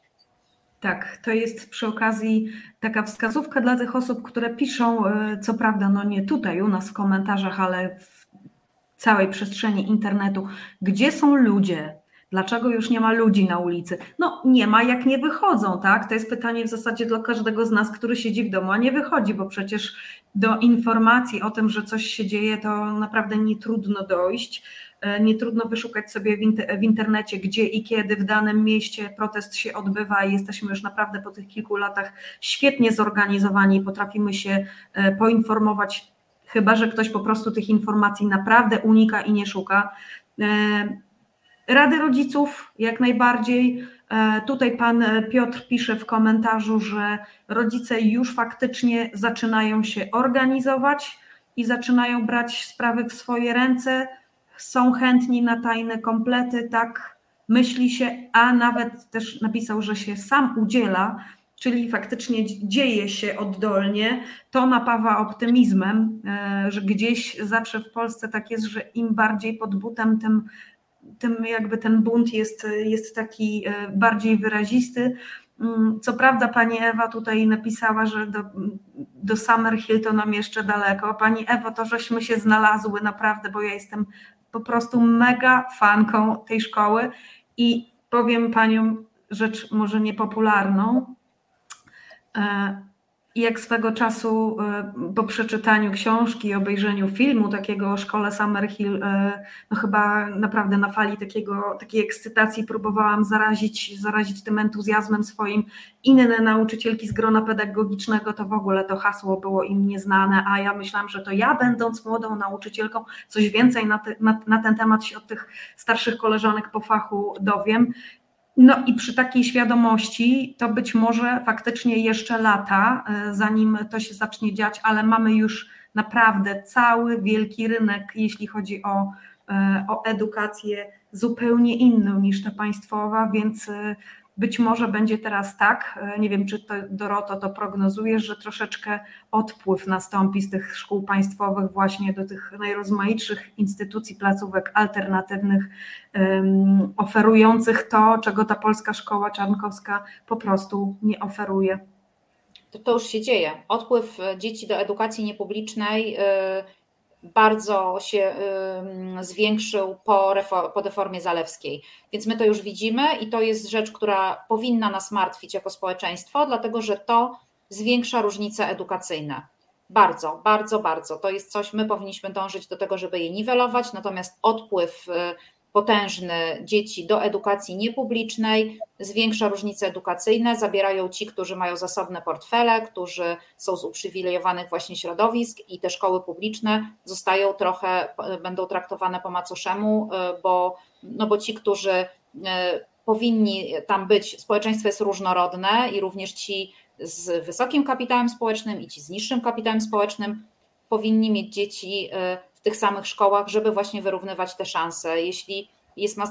Oczywiście ja nie jestem wroginią edukacji niepublicznej, jak najbardziej. Ona może być uzupełnieniem edukacji publicznej, jak mhm. najbardziej, ale uzupełnieniem nie może być drogą ucieczki z edukacji publicznej. Nie możemy doprowadzić do tego, że szkoły publiczne będą tak złe, że jedynie edukacja niepubliczna będzie gwarantowała dobrą e, naukę dla naszych dzieci. To jest bardzo zły kierunek, ale potwierdzam, to się już dzieje. Tak, aż zdziwiona jestem, że tu jeszcze na naszym czacie gdzieś nie pojawił się hashtag klasizm i, e, i coś w tym stylu, ale faktycznie no tak jest. O czym tutaj Państwo też dyskutowali w komentarzach, że, że jak komuś się nie podoba albo jak jest tak źle, no to po prostu trzeba dziecko przenieść do jakiejś prywatnej szkoły. Tylko tak jak tutaj właśnie Dorota powiedziała, to nie jest do końca rozwiązanie tego problemu, bo, bo też te szkoły niepaństwowe powinny naprawdę tylko dawać dawać szansę dla takich, dla takich dzieci, dla takiej młodzieży, która z jakichś powodów naprawdę się w tej polskiej szkole wolnej nie mieści, tak? I to jest, to powinna być jednak jakaś nisza. I mi się zawsze w takich, w takich chwilach ciśnie na język, żeby tutaj przypomnieć, że zespół jest tak silny, jak silne jest jego najsłabsze ogniwo.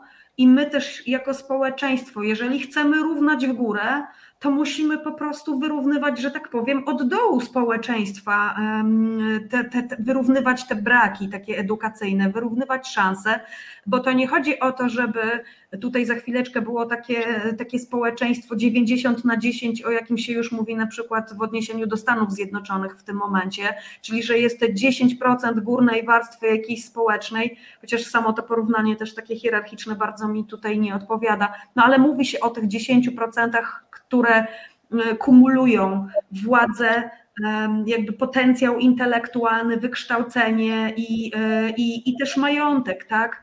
A cała reszta no, jest po prostu skazana na to, żeby być zawsze w gorszej, e, nieuprzywilejowanej pozycji i tego przecież nie chcemy, chociaż wiem, że niektórym z Państwa na czacie, bo to tu widzę też wybrzmiewa, mm, się to kojarzy bardzo źle gdzieś z komuną i takim równaniem w dół. To absolutnie nie o to chodzi. Chodzi o to, żeby dać wszystkim po prostu szansę, bo jeżeli mamy się rozwijać y, i, i mać ten postęp cywilizacyjny dokonywać w społeczeństwie, no to faktycznie musi to iść równomiernie. Nie chodzi o to, żeby wykształcić jakąś grupę mm, tutaj elity najbardziej uprzywilejowanej.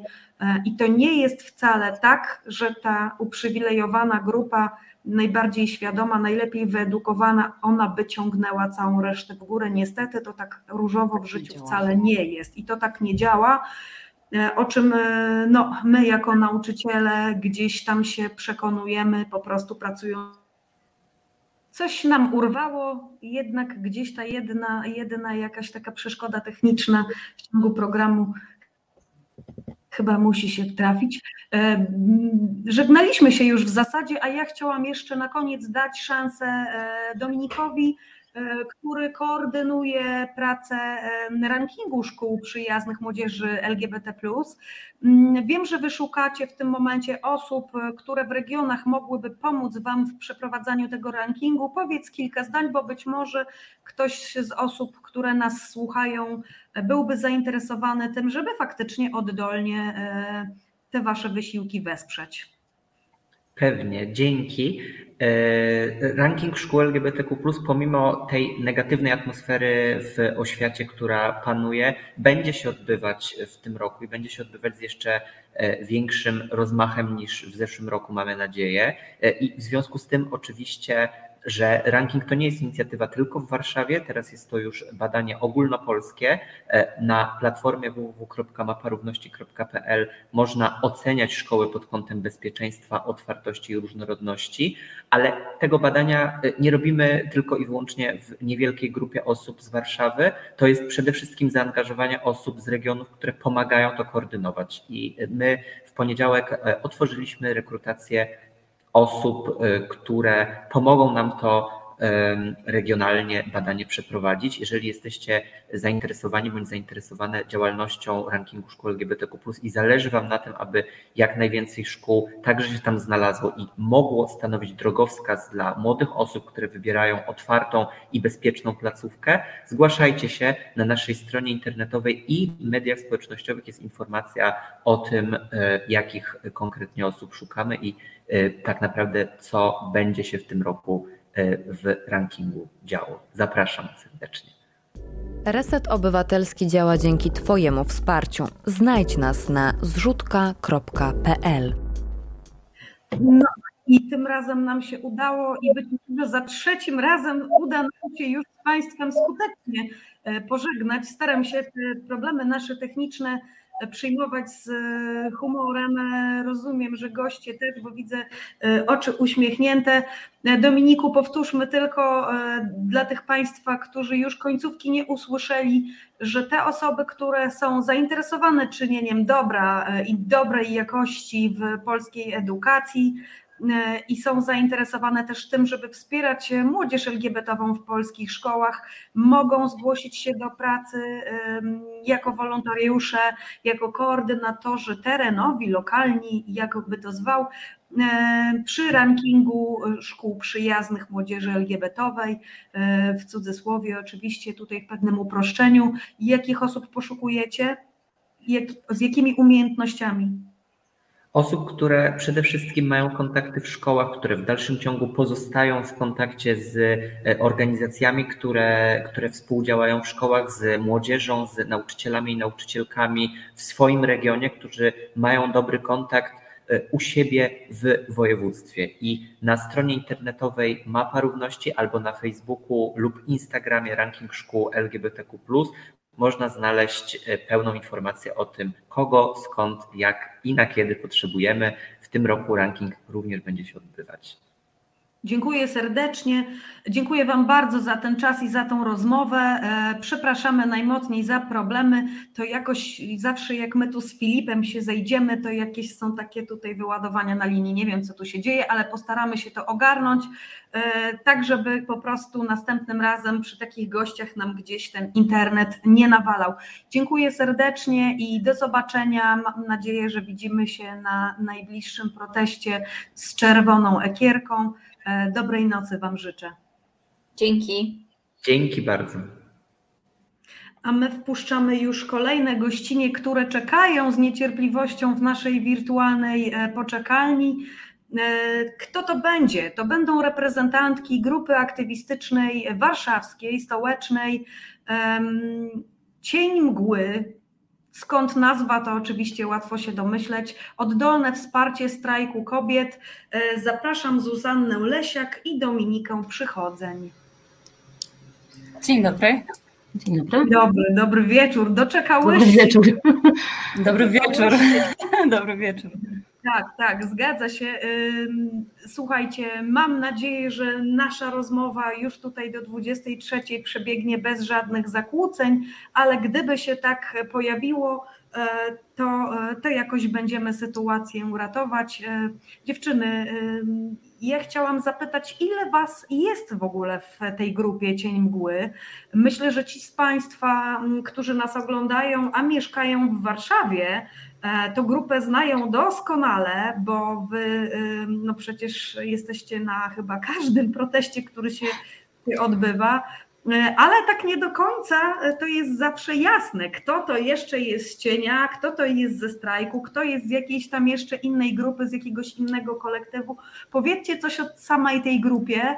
Mm, no wiadomo, do czego nazwa nawiązuje, ale, ale dlaczego akurat na taką żeście się zdecydowali, ile was w tej grupie jest i co was jakby wyróżnia na tle tych wszystkich innych aktywistycznych grup, e, chociażby w samej stolicy? Zaczęło się od około sześciu osób. Poznaliśmy się chyba w listopadzie 2019 roku. E, połączyło nas w sumie to, że potrzebowaliśmy takiej aktywnej walki o normalność w tym kraju.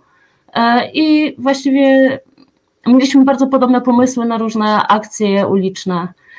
W tej chwili nie jestem w stanie dokładnie powiedzieć, ile nas jest, nie zliczę, nie zliczę nas, ponieważ wiadomo, część osób musi odpocząć, na chwilę odchodzi, wraca, ktoś dołącza nowych cały czas, więc naprawdę jest mi ciężko określić, ale tak naprawdę może być to już nawet kilkadziesiąt osób, które z nami chodzą na różne akcje uliczne. E, nazwa wzięła się stąd, że w pewnym sensie starszyzna uliczna wymusiła na nas to, żebyśmy się jakoś nazwali, bo wtedy byłoby im łatwiej e, jakby zrozumieć, z kim rozmawiają, niż e, po imionach, nazwiskach. E, wzięło się też to trochę z tego, że robiliśmy swojego czasu takie blokady uliczne i przemieszczaliśmy się bardzo szybko z miejsca na miejsce, także policja za nami nie, nie nadążała, chociaż bardzo się starała. E, I ktoś kiedyś nas tak podsumował, że przemieszczamy się jak cień i stwierdziliśmy, że cień będzie w sumie fajną nazwą, bo jest też troszkę prześmiewcza wiadomo z jakiego powodu prezydent coś tam śpiewał swojego czasu. I tak w sumie powstaliśmy. W tej chwili jest nas chyba około kilkudziesięciu osób. No rozrośliście się, e, ten cień coraz większy jest i coraz dłuższy e, ta, ta mgła zostawia na ulicy.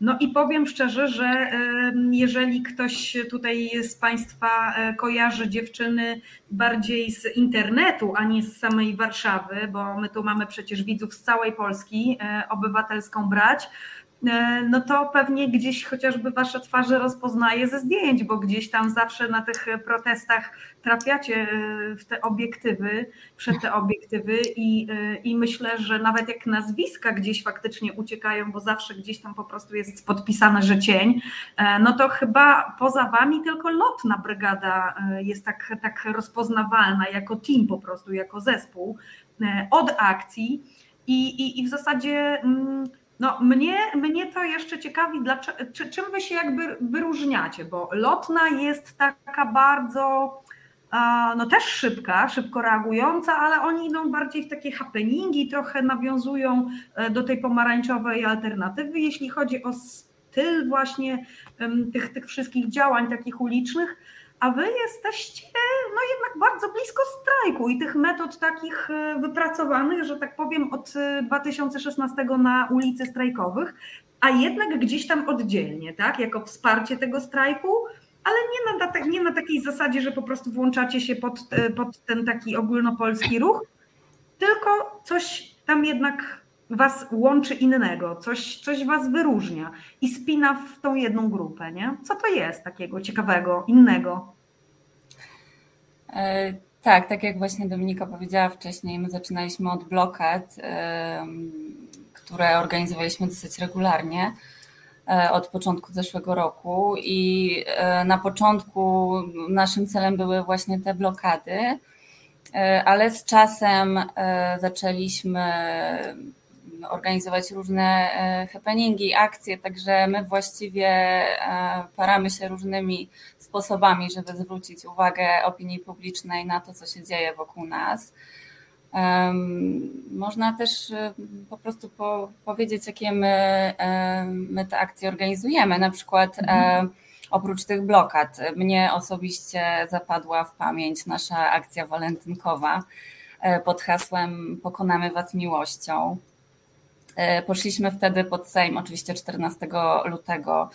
E, umieściliśmy na barierkach hasła, na przykład miłością, nie gazem. E, były kartony w kształcie serc. Poszliśmy później pod komendę mm, na Wilczą, gdzie, gdzie rysowaliśmy na chodniku serduszka dla panów policjantów. Oczywiście wyszła do nas pokaźna reprezentacja funkcjonariuszy no i starali się nam wmówić, że, że to, co robimy, jest wykroczeniem.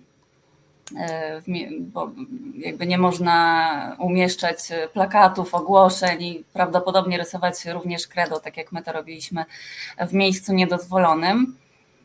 E, także my się, my mamy różne faktycznie te akcje. Mieliśmy happening na przykład na lotnisku Chopina w lipcu e, ubiegłego roku e, w hali przylotów. To była dosyć taka interesująca akcja, bo ponieważ trwał sezon turystyczny, to postanowiliśmy przywitać osoby, które do naszego kraju przyleciały, albo też te osoby, które wracały mm, z urlopu. E, I tam e, przywitaliśmy ich transparentami z napisami w różnym języku e, i po polsku, i po angielsku, po hiszpańsku. Był turecki, włoski, grecki, także mm, były, były różne języki. I na kartonach było na przykład napisane Welcome to the country where democracy is dying, albo You have entered Poland where the government is homophobic. Mhm. Oczywiście Straż e, Ochrony Lotniska z policją chcieli nas stamtąd wyprosić, ale nie bardzo mieli e, ku temu żadnej podstawy. My raczej mm, działamy w sposób mało inwazyjny, przynajmniej tak nam się wydaje, że jednak te protesty mają bardzo e, taki nieagresywny charakter. na przykład 24 lipca też mieliśmy taką, taką akcję, taki happening pod Komendą Stołeczną Policji, gdzie stwierdziliśmy, że w ich święto podarujemy im laurki z podziękowaniami za ich służbę e, i na nich były różne, e, różne podziękowania, na przykład dziękujemy za 80 radiowozów na Mickiewicza, e, dziękujemy za gaz w oczach, dziękujemy za waszą delikatność, którą narusza nawet legitymacja poselska lub błysk flesza. Także tutaj mieliśmy na celu właśnie pokazanie im, jakie mamy o nich zdanie, jak gorzko brzmią te laurki. Także mm, naprawdę różne, różne formy protestów nas interesują i do różnych form się uciekamy. Z jednej strony robicie takie akcje, które są mm, wasze, od początku do, do końca są wasze. Wymyślacie sobie e, jakiś plan, e, no i realizujecie tutaj to, o czym właśnie przed chwilą mówiłaś, czyli jest jakaś konkretna akcja, do niej dobieracie te metody, te środki, to jest zawsze związane z jakimś tam konkretnym miejscem i tak jak powiedziałaś, e, nieinwazyjne to jest. Z drugiej strony, faktycznie jak w Warszawie na miejscu się coś dzieje, a nie jest to takie wydarzenie, na które jest zwoływane to pospolite ruszenie, tak zwane jedziemy na, jedziemy na Warszawę z całej Polski protestować, Mm, czyli w momencie, kiedy nie ma w Warszawie po prostu tego wezwania, że wszyscy z całej Polski mają wezwać, no to wy w zasadzie wzmacniacie faktycznie w stolicy zawsze te, te takie działania, działania strajkowe, protestowe. I inne grupy, niezależnie w zasadzie od tego, czy to jest strajk kobiet, czy to jest sprawa, która dotyczy, nie wiem, chociażby uchodźców, tak, czy edukacji, e, bo przecież jak tutaj rozmawialiśmy przed chwilą z Dorotą i Dominikiem, no to wy też na tych protestach, chociażby z wolną szkołą jesteście, więc to nie jest tak, że to jest tylko jakieś strajkowe, ale jesteście wszędzie, gdzie trzeba po prostu wesprzeć, e, wesprzeć organizacyjnie tak, e, tak jakiś tam protest. No, macie na koncie dużo takich akcji, które były bardzo spektakularne i faktycznie widowiskowe, pod takim względem też wizualnym. E, myślę, że taka najmocniejsza to jednak było to przecinanie drutu na granicy z Białorusią. To chyba też jedna z takich najbardziej niebezpiecznych waszych akcji, czy, czy, czy się mylę? Może tutaj sprostujmy, bo to nie przypisujmy tej akcji cieniowi. Rzeczywiście tam osoby z cienia mgły były, ale nie jest to nasza akcja tylko i wyłącznie. To była akcja tak, różnych tak. obywateli z różnych grup. E, ale tu myślę, że więcej do powiedzenia ma Zuza. No tak, no to była, można powiedzieć, niebezpieczna akcja. To była jedna z takich bardziej hardkorowych, e, e, o których można tutaj wspomnieć. Pojechaliśmy tam, ponieważ e, nie zgadzamy się z polityką migracyjną obecnego rządu i chcieliśmy tutaj zwrócić uwagę wszystkich na to, co dzieje się na granicy polsko-białoruskiej. Postanowiliśmy po prostu mm, symbolicznie przeciąć e, ten drut e, żyletkowy, który ma ochraniać nas, Polskę, przed chyba uchodźcami, bo nie wydaje mi się, żeby Łukaszenka się takim drutem akurat e, przejął. Tak. E, e, I ten drut faktycznie przecięliśmy. No, reperkusje były takie, że trzy dni spędziliśmy na tak zwanym dołku. No i na razie czekamy tak naprawdę na to, mm, aż sprawa trafi do sądu, bo na razie nasze telefony są sprawdzane, jest jakieś tam e, postępowanie. Wydaje mi się, że teraz prokuratura przygotowuje właśnie się do, e, do tego, żeby ta sprawa e, trafiła do sądu. Także jeszcze nie możemy też zbytnio dużo o tym mówić. Ale tak, no to była dosyć taka mocna akcja, można powiedzieć. No i tutaj w zasadzie y, chciałam, żebyście opowiedziały o tym innym aspekcie tego, co robicie, bo to y, jakby jakie akcje robicie. To jest doskonale udokumentowane, jeśli chodzi o zdjęcia, jeśli chodzi po prostu o takie wymierne ślady w internecie. Można sobie na ten temat przeczytać. Jak Państwo już teraz się dziewczynom przyjrzeli, to na pewno, na pewno Was za każdym razem następnym, jak będziecie na zdjęciach z jakiegoś protestu czy z jakiejś akcji już wychwycą.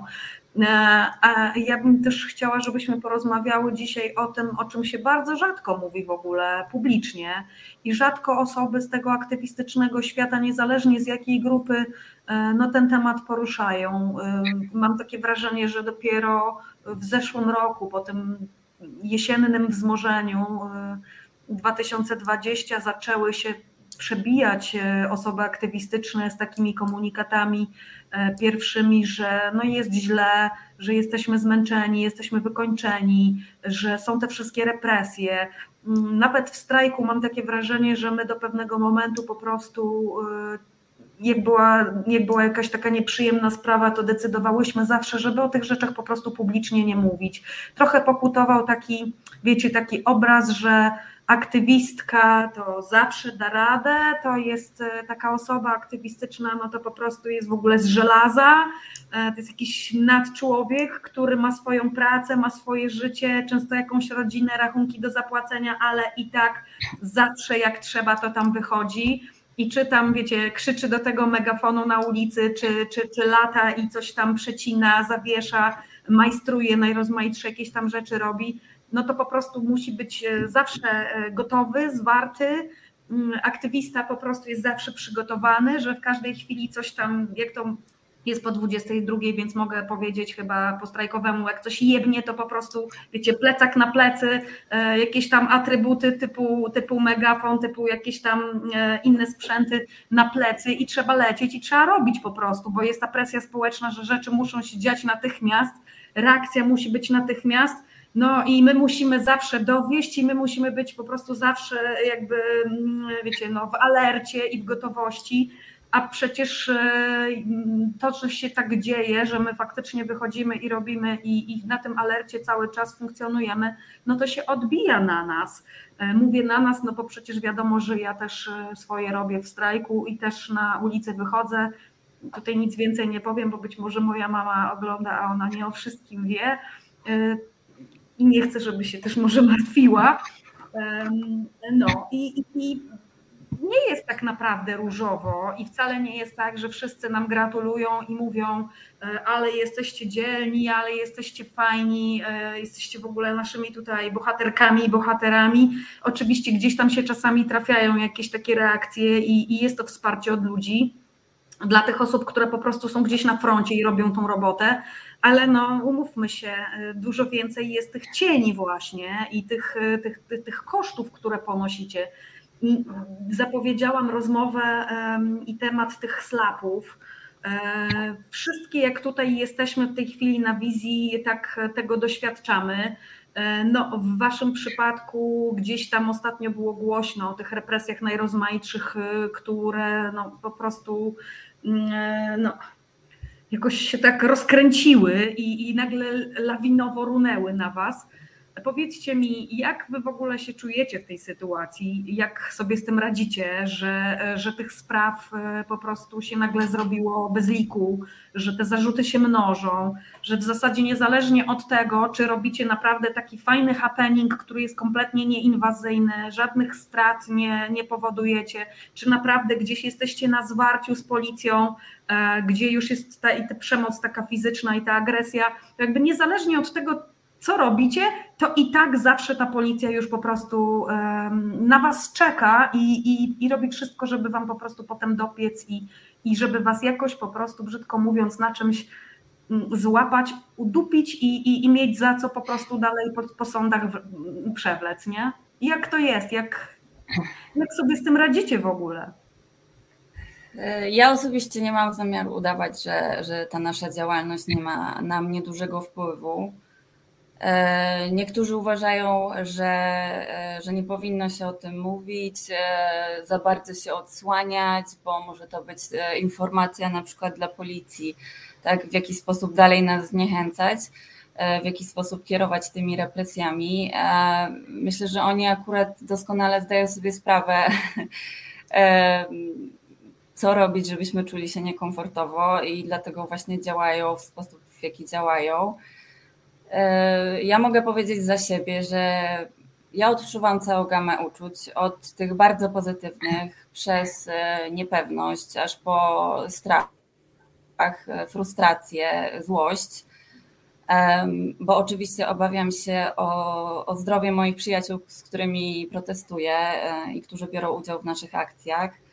Mm, boję się też o swoją rodzinę, która często po prostu zwyczajnie się o mnie martwi, bo nie ma ze mną kontaktu, bo jestem zatrzymana albo e, jestem na proteście e, i wszystko się może tam e, dziać. Mm, no zdarza się tak, że, że, że mówię mojej mamie, która mieszka w miejscu, w którym jestem zameldowana i policja zna ten adres, że, że może zdarzyć się sytuacja, że o 6 rano pojawią się smutni panowie szukając mnie, także na pewno ta, ta, taka informacja nie jest dla niej komfortowa, ale też ona nie daje sobie tego, e, tego po sobie poznać, e, co ja na przykład odbieram jako, jako właśnie wsparcie z jej strony.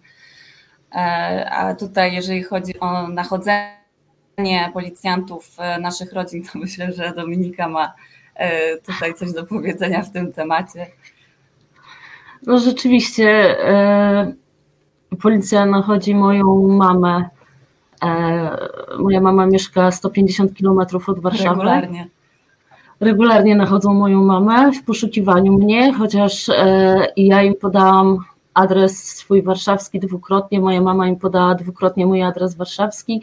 Oni dalej przychodzą i mówią, że ja nie zamieszkuję pod tym adresem, który podałam, bo policja wie lepiej, gdzie ja zamieszkuję. E, no nie zdarzyło mi się, żeby chociaż raz do mnie zadzwonili domofonem, żebym akurat była w domu. Nie wiem, czy faktycznie tu przychodzą, czy po prostu chcą ponękać moją mamę. E, ale rzeczywiście tak jest. E, ona już się w sumie do tego zaczęła przyzwyczajać, chociaż na pewno miało to na nią, odbiło się to na niej w jakiś sposób, bo bardzo się stresowała początkowo, jak nagle wpadała jej policja do mieszkania. E, chciałam jeszcze się tak odnieść do tego, że jesteśmy zostali i tutaj troszeczkę jest w tym racji, ponieważ przy tym jak działa policja, co potrafią nam zrobić na protestach, ile razy wychodzimy z protestów mocno posiniaczeni, z powykręconymi nadgarstkami, to nas mimo wszystko jakoś nie zniechęca, wracamy na te protesty, dalej jesteśmy na następnym. Ewentualnie, jeśli trzeba się troszkę podkurować, też człowiek podkuruje i wraca, więc to akurat, że działają bardzo brutalnie, nas jak widać nie zniechęca, więc nie wiem po co w dalszym ciągu to robią, bo myślę, że to też są celowe działania właśnie w tym, po to, żebyśmy nie wychodzili na ulicę. E, poza tym rzeczywiście kierują bardzo dużo spraw do sądów. To jest chyba na tej zasadzie daj mi człowieka, znajdę na niego paragraf, bo naprawdę kierują wnioski o tak śmieszne rzeczy. E, kiedyś jak nie wiedzieli, co mi dowalić, że tak brzydko to ujmę, to z wyroku nakazowego dowiedziałam się, że dostałam, dostałam niewykonywanie e, rozkazów policji, czy też poleceń. Mhm. Nie zdarza mi się nie wykonywać poleceń policji, e, jeśli polecenia mają sens oczywiście, e, ale jeśli żądają ode mnie dokumentu tożsamości, nie podając mi żadnych podstaw prawnych czy faktycznych do tego legitymowania, no to trudno, żebym się grzecznie zgodziła i wylegitymowała. Ale to nie jest niewykonywanie poleceń policjantów. No i mamy bardzo różną, ja w tej chwili mam chyba w trakcie dziewięć e, spraw, o wykroczenia. Karnych na szczęście nie mam, ale wiadomo, że to się zawsze może zmienić, bo policja jest bardzo wrażliwa i lubi sypać kodeksem karnym za naruszenia nietykalności obrazu funkcjonariusza. E, w każdym razie dziewięć mam na pewno w toku, w dalszym ciągu dostaję e, listy z policji, że kierują kolejne wnioski do sądu. Nie wszystko mi się jeszcze w portalu pokazuje, więc nawet nie jestem w stanie określić, jak dużo już tego teraz jest. Parę wyroków nakazowych skazujących też już mam. No ale są sprzeciwy złożone, więc czekam teraz na sprawę, gdzie będę mogła stanąć przed sądem i po prostu się bronić. Tutaj może mm, powiem Wam, co na czacie e, się pojawiło. Pani Kasia napisała i przeczytam Wam to, bo to takie myślę budujące jest. Na mnie ma to wpływ, jak oglądam Wasze transmisje, a nie, nie uczestniczę. Jak dbacie o siebie e, i o siebie nawzajem, i niesamowita jest ta Wasza empatia grupy. E, I jeszcze pytanie, czy, czy to innych nie zniechęca skutecznie, właśnie jak się okazuje, że te osoby, które gdzieś tam e, no jednak e, są już turbowane, poszkodowane i właśnie osaczane w ten sposób, no, jak inni to widzą, czy to nie odstrasza, nie zniechęca? Ja myślę, że na pewno ma to jakiś wpływ na ludzi, którzy uczestniczyli z nami w wielu akcjach, bo tych osób na ulicy jest coraz mniej no ale też wydarzyło się bardzo dużo rzeczy, to połamana ręka, skręcone nadgarstki, skręcone kostki, e, właśnie masę sińców na ciele, bardzo chamskie odzywki policji. Więc ja myślę, że to na pewno ma wpływ na wielu ludzi i być może jest grupa, która się wystraszyła i po prostu woli nie wychodzić na ulicę, wspierać nas, nie wiem, dobrym słowem na relacji. Nie mamy tak. oczywiście żalu o to, bo to jest zupełnie naturalna rzecz. Tak, e, pytanie jeszcze na czacie, takie Zuzia, wejdę Ci tutaj w słowo. Pan Waldek skomentował, drogie Panie, nic nie zmieni, szkoda Waszego zdrowia. I Pani Kasia, follow-up pytanie tutaj, jak radzicie sobie z ludźmi, którzy uważają, że nie ma sensu nic robić? No i to w zasadzie się idealnie klei z tym, co powiedziałaś Dominika, że, że jest osób coraz mniej. Ja bym też może wszystkiego nie składała na karp tego, że się ludzie boją, bo czasami to jest po prostu zmęczenie, wypalenie, czasami po prostu zdrowie szwankuje, czasami to jest kwestia życia. Trzeba na przykład, nie wiem, e, podratować sytuację finansową, wziąć jakąś tam pracę, tak, czy, czy ktoś się przeprowadza. No, summa summarum wiadomo, że coraz mniej tych aktywistów i aktywistek na ulicy jest, no ale myślę, że to nie jest też tak, że, że w nich ta wola walki właśnie ginie. No i pytanie, jak to się dzieje, że mimo, że właśnie tak was osaczają, targetują i umilają wam i nam życie wszystkim, że w was jeszcze jest ten ogień i że się nie poddajecie. Z czego to, to się bierze? Co was niesie po prostu? Złość. Dokładnie. Złość na to, co się dzieje po prostu. Bardzo dyplomatycznie, ale myślę, że to jest główny czynnik. Tak, myślę, że to po prostu taka mm, no, wściekłość e, na to, co się dzieje wokół, że właściwie dzieje się coraz gorzej i mimo, że jesteśmy na tej ulicy i mimo, że staramy się e, jakoś nagłaśniać tę sytuację, mm, to jakby nie ma, nie, nie, ma na razie, nie widać tych zmian. No my, my też mamy swoje oczywiście jakieś tam z tyłu głowy pytania nawracające, czy to ma sens. Nikt nam nie odpowie na to pytanie. My sami nie znamy odpowiedzi. Trochę myślę, że nie mamy wyboru, że albo możemy się poddać i zupełnie już nic nie robić, albo, albo iść dalej. No my akurat mamy mm, taki komfort, że mamy naprawdę wokół siebie mnóstwo ludzi, którzy którzy nas wspierają. I my sami w, w, jakby w naszej grupie się wspieramy, jesteśmy w tym niesamowicie dobrzy, nie wiem, to jest e, może dlatego, że wszyscy w zasadzie z naszej grupy to są osoby o wysokim poziomie empatii i myślę, że to jest bardzo istotne. Ale e, trzeba tutaj podkreślić e, pracę szpili, że, że w zasadzie bez szpili, czyli bez zespołu adwokatów, którzy nam pomagają w tych sprawach, nie moglibyśmy działać. Są też inne grupy, które nas wspierają. Jest Protesti, e, która, która jest bardzo często na naszych protestach i zawsze ma gdzieś w zanadrzu tę ciepłą herbatę albo ten koc e, termiczny. Chyba na tym, na, na tym jedziemy, że tak powiem. Tutaj akurat y, bardzo to współgra z tymi komentarzami, które się na czacie e, pojawiają. Tutaj e, Charlie Belt e, pytał właśnie, czy, czy, czy jest sens na pewne działania i to samo z tą granicą, czy to miało w ogóle sens faktycznie i, i skoro to nic nie zmieniło. W zasadzie tutaj odpowiedziałyście na te pytania po prostu jest to taki też trochę mechanizm, żeby siebie samego uratować przed tym marazmem, przed tą apatią, tak? przed tym tak. zobojętnieniem. Mm, tutaj może jeszcze tylko dopowiem, e, że przecież każdy z nas jest trochę innej konstrukcji. W aktywizmie jest masa osób, które wcale nie są takimi nosorożcami, jak to czasami się nas przedstawia gdzieś tam w mediach, że to wcale nie jest tak, że to są jakieś osoby, które naprawdę mają jakiś gruby pancerz. Jest masa tak zwanych wrażliwców przecież e, między nami, i to są ci ludzie, którzy gdzieś tam pracują społecznie, nie wiem, z osobami z niepełnosprawnościami, z osobami, które są z różnych względów dyskryminowane. To są ci ludzie, którzy naprawdę na co dzień robią w czułości, we wrażliwości, już takim skrótem myślowym tutaj operując, bo widzę, że nam się powoli czas antenowy kończy. No i faktycznie piękne jest to, jak wy w tej grupie potraficie dać sobie też to wsparcie i okazać tą czułość, wrażliwość wzajemnie. Myślę sobie w tym momencie z takim naprawdę dużym smutkiem o tych wszystkich osobach, które tego nie mają. Ja też przyznam e, tutaj w Iławie, nie wiem czy wy wiecie dziewczyny, gdzie to jest, to jest warmińsko-mazurskie. E, no jestem praktycznie sama od e, kilku lat i, i też targetowana i też te slapy, te sprawy się mnożą i jak już widzę to powiadomienie z tego systemu właśnie sądowego, to Wcześniej sprawdzałam, co tam się zmieniło, a teraz to już nawet nie sprawdzam, po prostu wywalam od razu, bo po co się stresować. Czekam, aż mi do domu dostarczą. Przyjdzie listonosz i powie: Pani, znowu. I, się śmieje i mówi: Co pani tym razem? Śmiejemy się teraz, no bo wiedzą Państwo, my to wszyscy naprawdę chwytamy w lot ale też mam takie wrażenie, że jeszcze cały czas mówimy o tym e, za mało, że ponosimy takie naprawdę gigę koszty, że tyle osób odpada właśnie dlatego, że, że się wypalają, że, że gdzieś tam do pewnego momentu nie miałyśmy e, takiego wsparcia, na przykład jak psychopogotowie w tej chwili to aktywistyczne.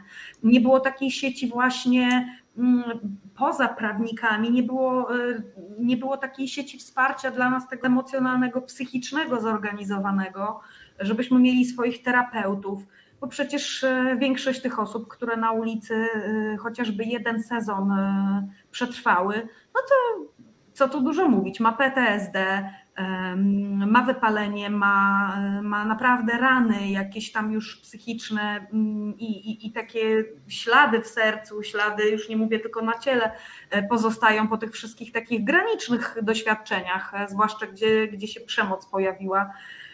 Hmm, e, życzę Wam naprawdę, słuchajcie, dziewczyny, siły dalej, samozaparcia, żebyśmy się nie poddawały temu marazmowi a Państwu naprawdę serdecznie, gorąco, gorąco e, polecam zapoznanie się z takim cyklem e, tekstów opublikowanych e, przez OkoPress.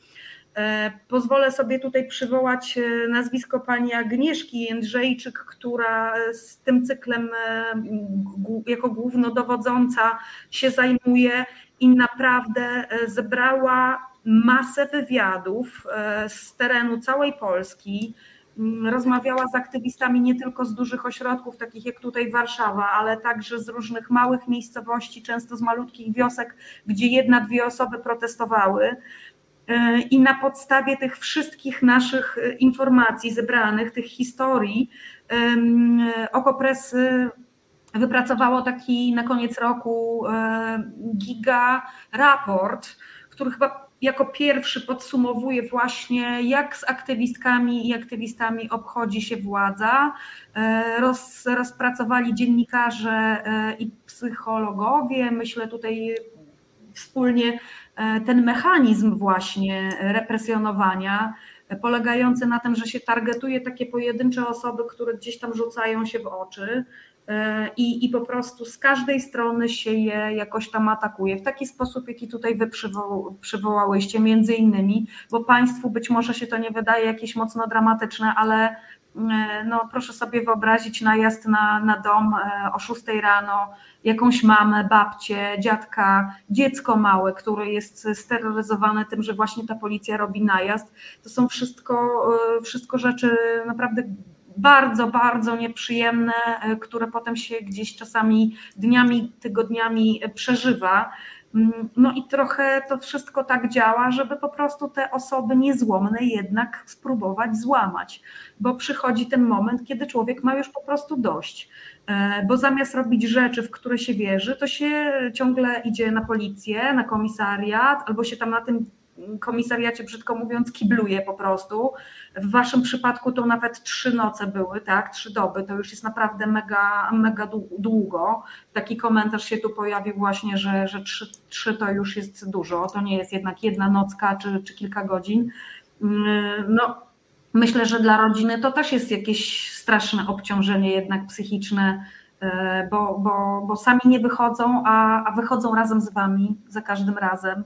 E, I te mamy, babcie, mężowie, żony, nie wiem, partnerki, partnerzy przerażone, że ktoś może nie wróci i to nie, nie tylko nie wróci dlatego, że jest zatrzymany, tylko bo coś się takiego może zawsze wydarzyć, e, że się sytuacja wymknie spod kontroli i nie wiadomo, nie skończy się na połamanej ręce czy tam zwichniętym nadgarstku, tak? E, no, Zapoznajcie się Państwo naprawdę z tym raportem. Są, są takie osoby, które spotkały takie najbardziej jakby może wyraziste, charakterystyczne represje, te, gdzie, w których przypadku te wyroki były jak naprawdę już jakieś takie totalnie absurdalne. Te historie są e, wyciągnięte i w tym, cyklu, w tym cyklu e, na celowniku um, przedstawione oddzielnie, natomiast cała reszta opracowana jest zbiorczo E, i ten raport naprawdę warto przeczytać, bo, bo w tym momencie po prostu on pokazuje czarno na białym, w jaki sposób oni nas targetują i nawiązując do tego, co ty Zuzia powiedziałaś wcześniej o tym, że my policji w jakiś tam sposób być może dajemy, dajemy znak, jak oni mają nas podejść. No w sumie my już w tym momencie też mamy ich e, mechanizmy i sposoby i triki na nas e, rozpracowane, więc możemy się do tego lepiej wszyscy jakoś tam przygotować powiem jeszcze Państwu, którzy nie śledzą na stałe e, profili cienia, żebyście Państwo tam też zajrzeli, e, bo pojawił się pierwszy taki tekst, chyba zapowiadający cały cykl, który w jakiś tam sposób jednak e, uzupełnia ten obraz, który Okopres już dla Państwa przygotował. Taki cykl, o którym chyba tutaj Dominika mogłaby jeszcze kilka zdań powiedzieć sylwetki tych osób, które są represjonowane z takim no, jakby zebraniem najbardziej absurdalnych e, zarzutów e, i, naj, i tych naj, naj, najbardziej, nie wiem, zabrakło mi tu słowa teraz takich najbardziej e, dokuczliwych zarzutów, z którymi się spotykają. Rozumiem, że to będzie większy cykl też taki. Tak, planujemy zrobić cały taki cykl naszych historii ulicznych. Na pewno zaczniemy od osób z cienia. Zaczęło się to właściwie od wyroku nakazowego Zuzy, gdzie sąd zaproponował jej odsiadkę za użycie e, kredy w sprayu. E, no, napis może nie był Znaczy był ładny, no, ale mi się nie spodobał. tak, i tutaj y, sąd na wyroku nakazował zaproponował jej odsiadkę, y, praca społeczna i stwierdziliśmy, że to jest chyba taki moment, kiedy fajnie by było zacząć przedstawiać nasze historie, z czym się borykamy po tym, jak schodzimy na chwilę z ulicy. E, właśnie co dzieje się już później, e, te wszystkie sprawy sądowe, ciąganie po komisariatach, zeznania ciągłe, właśnie jakieś tam nachodzenie rodziców i to wszystko będziemy opowiadać, opisywać po prostu historię indywidualnych osób. Dziś się pojawiła pierwsza. Tak, to się, to się też łączy idealnie właśnie z tym opracowaniem e, okopresu, a jednocześnie też e, stanowi jakąś kontynuację zupełnie w sposób niezamierzony i nieplanowany kampanii, którą w zeszłym roku też właśnie przygotował strajk.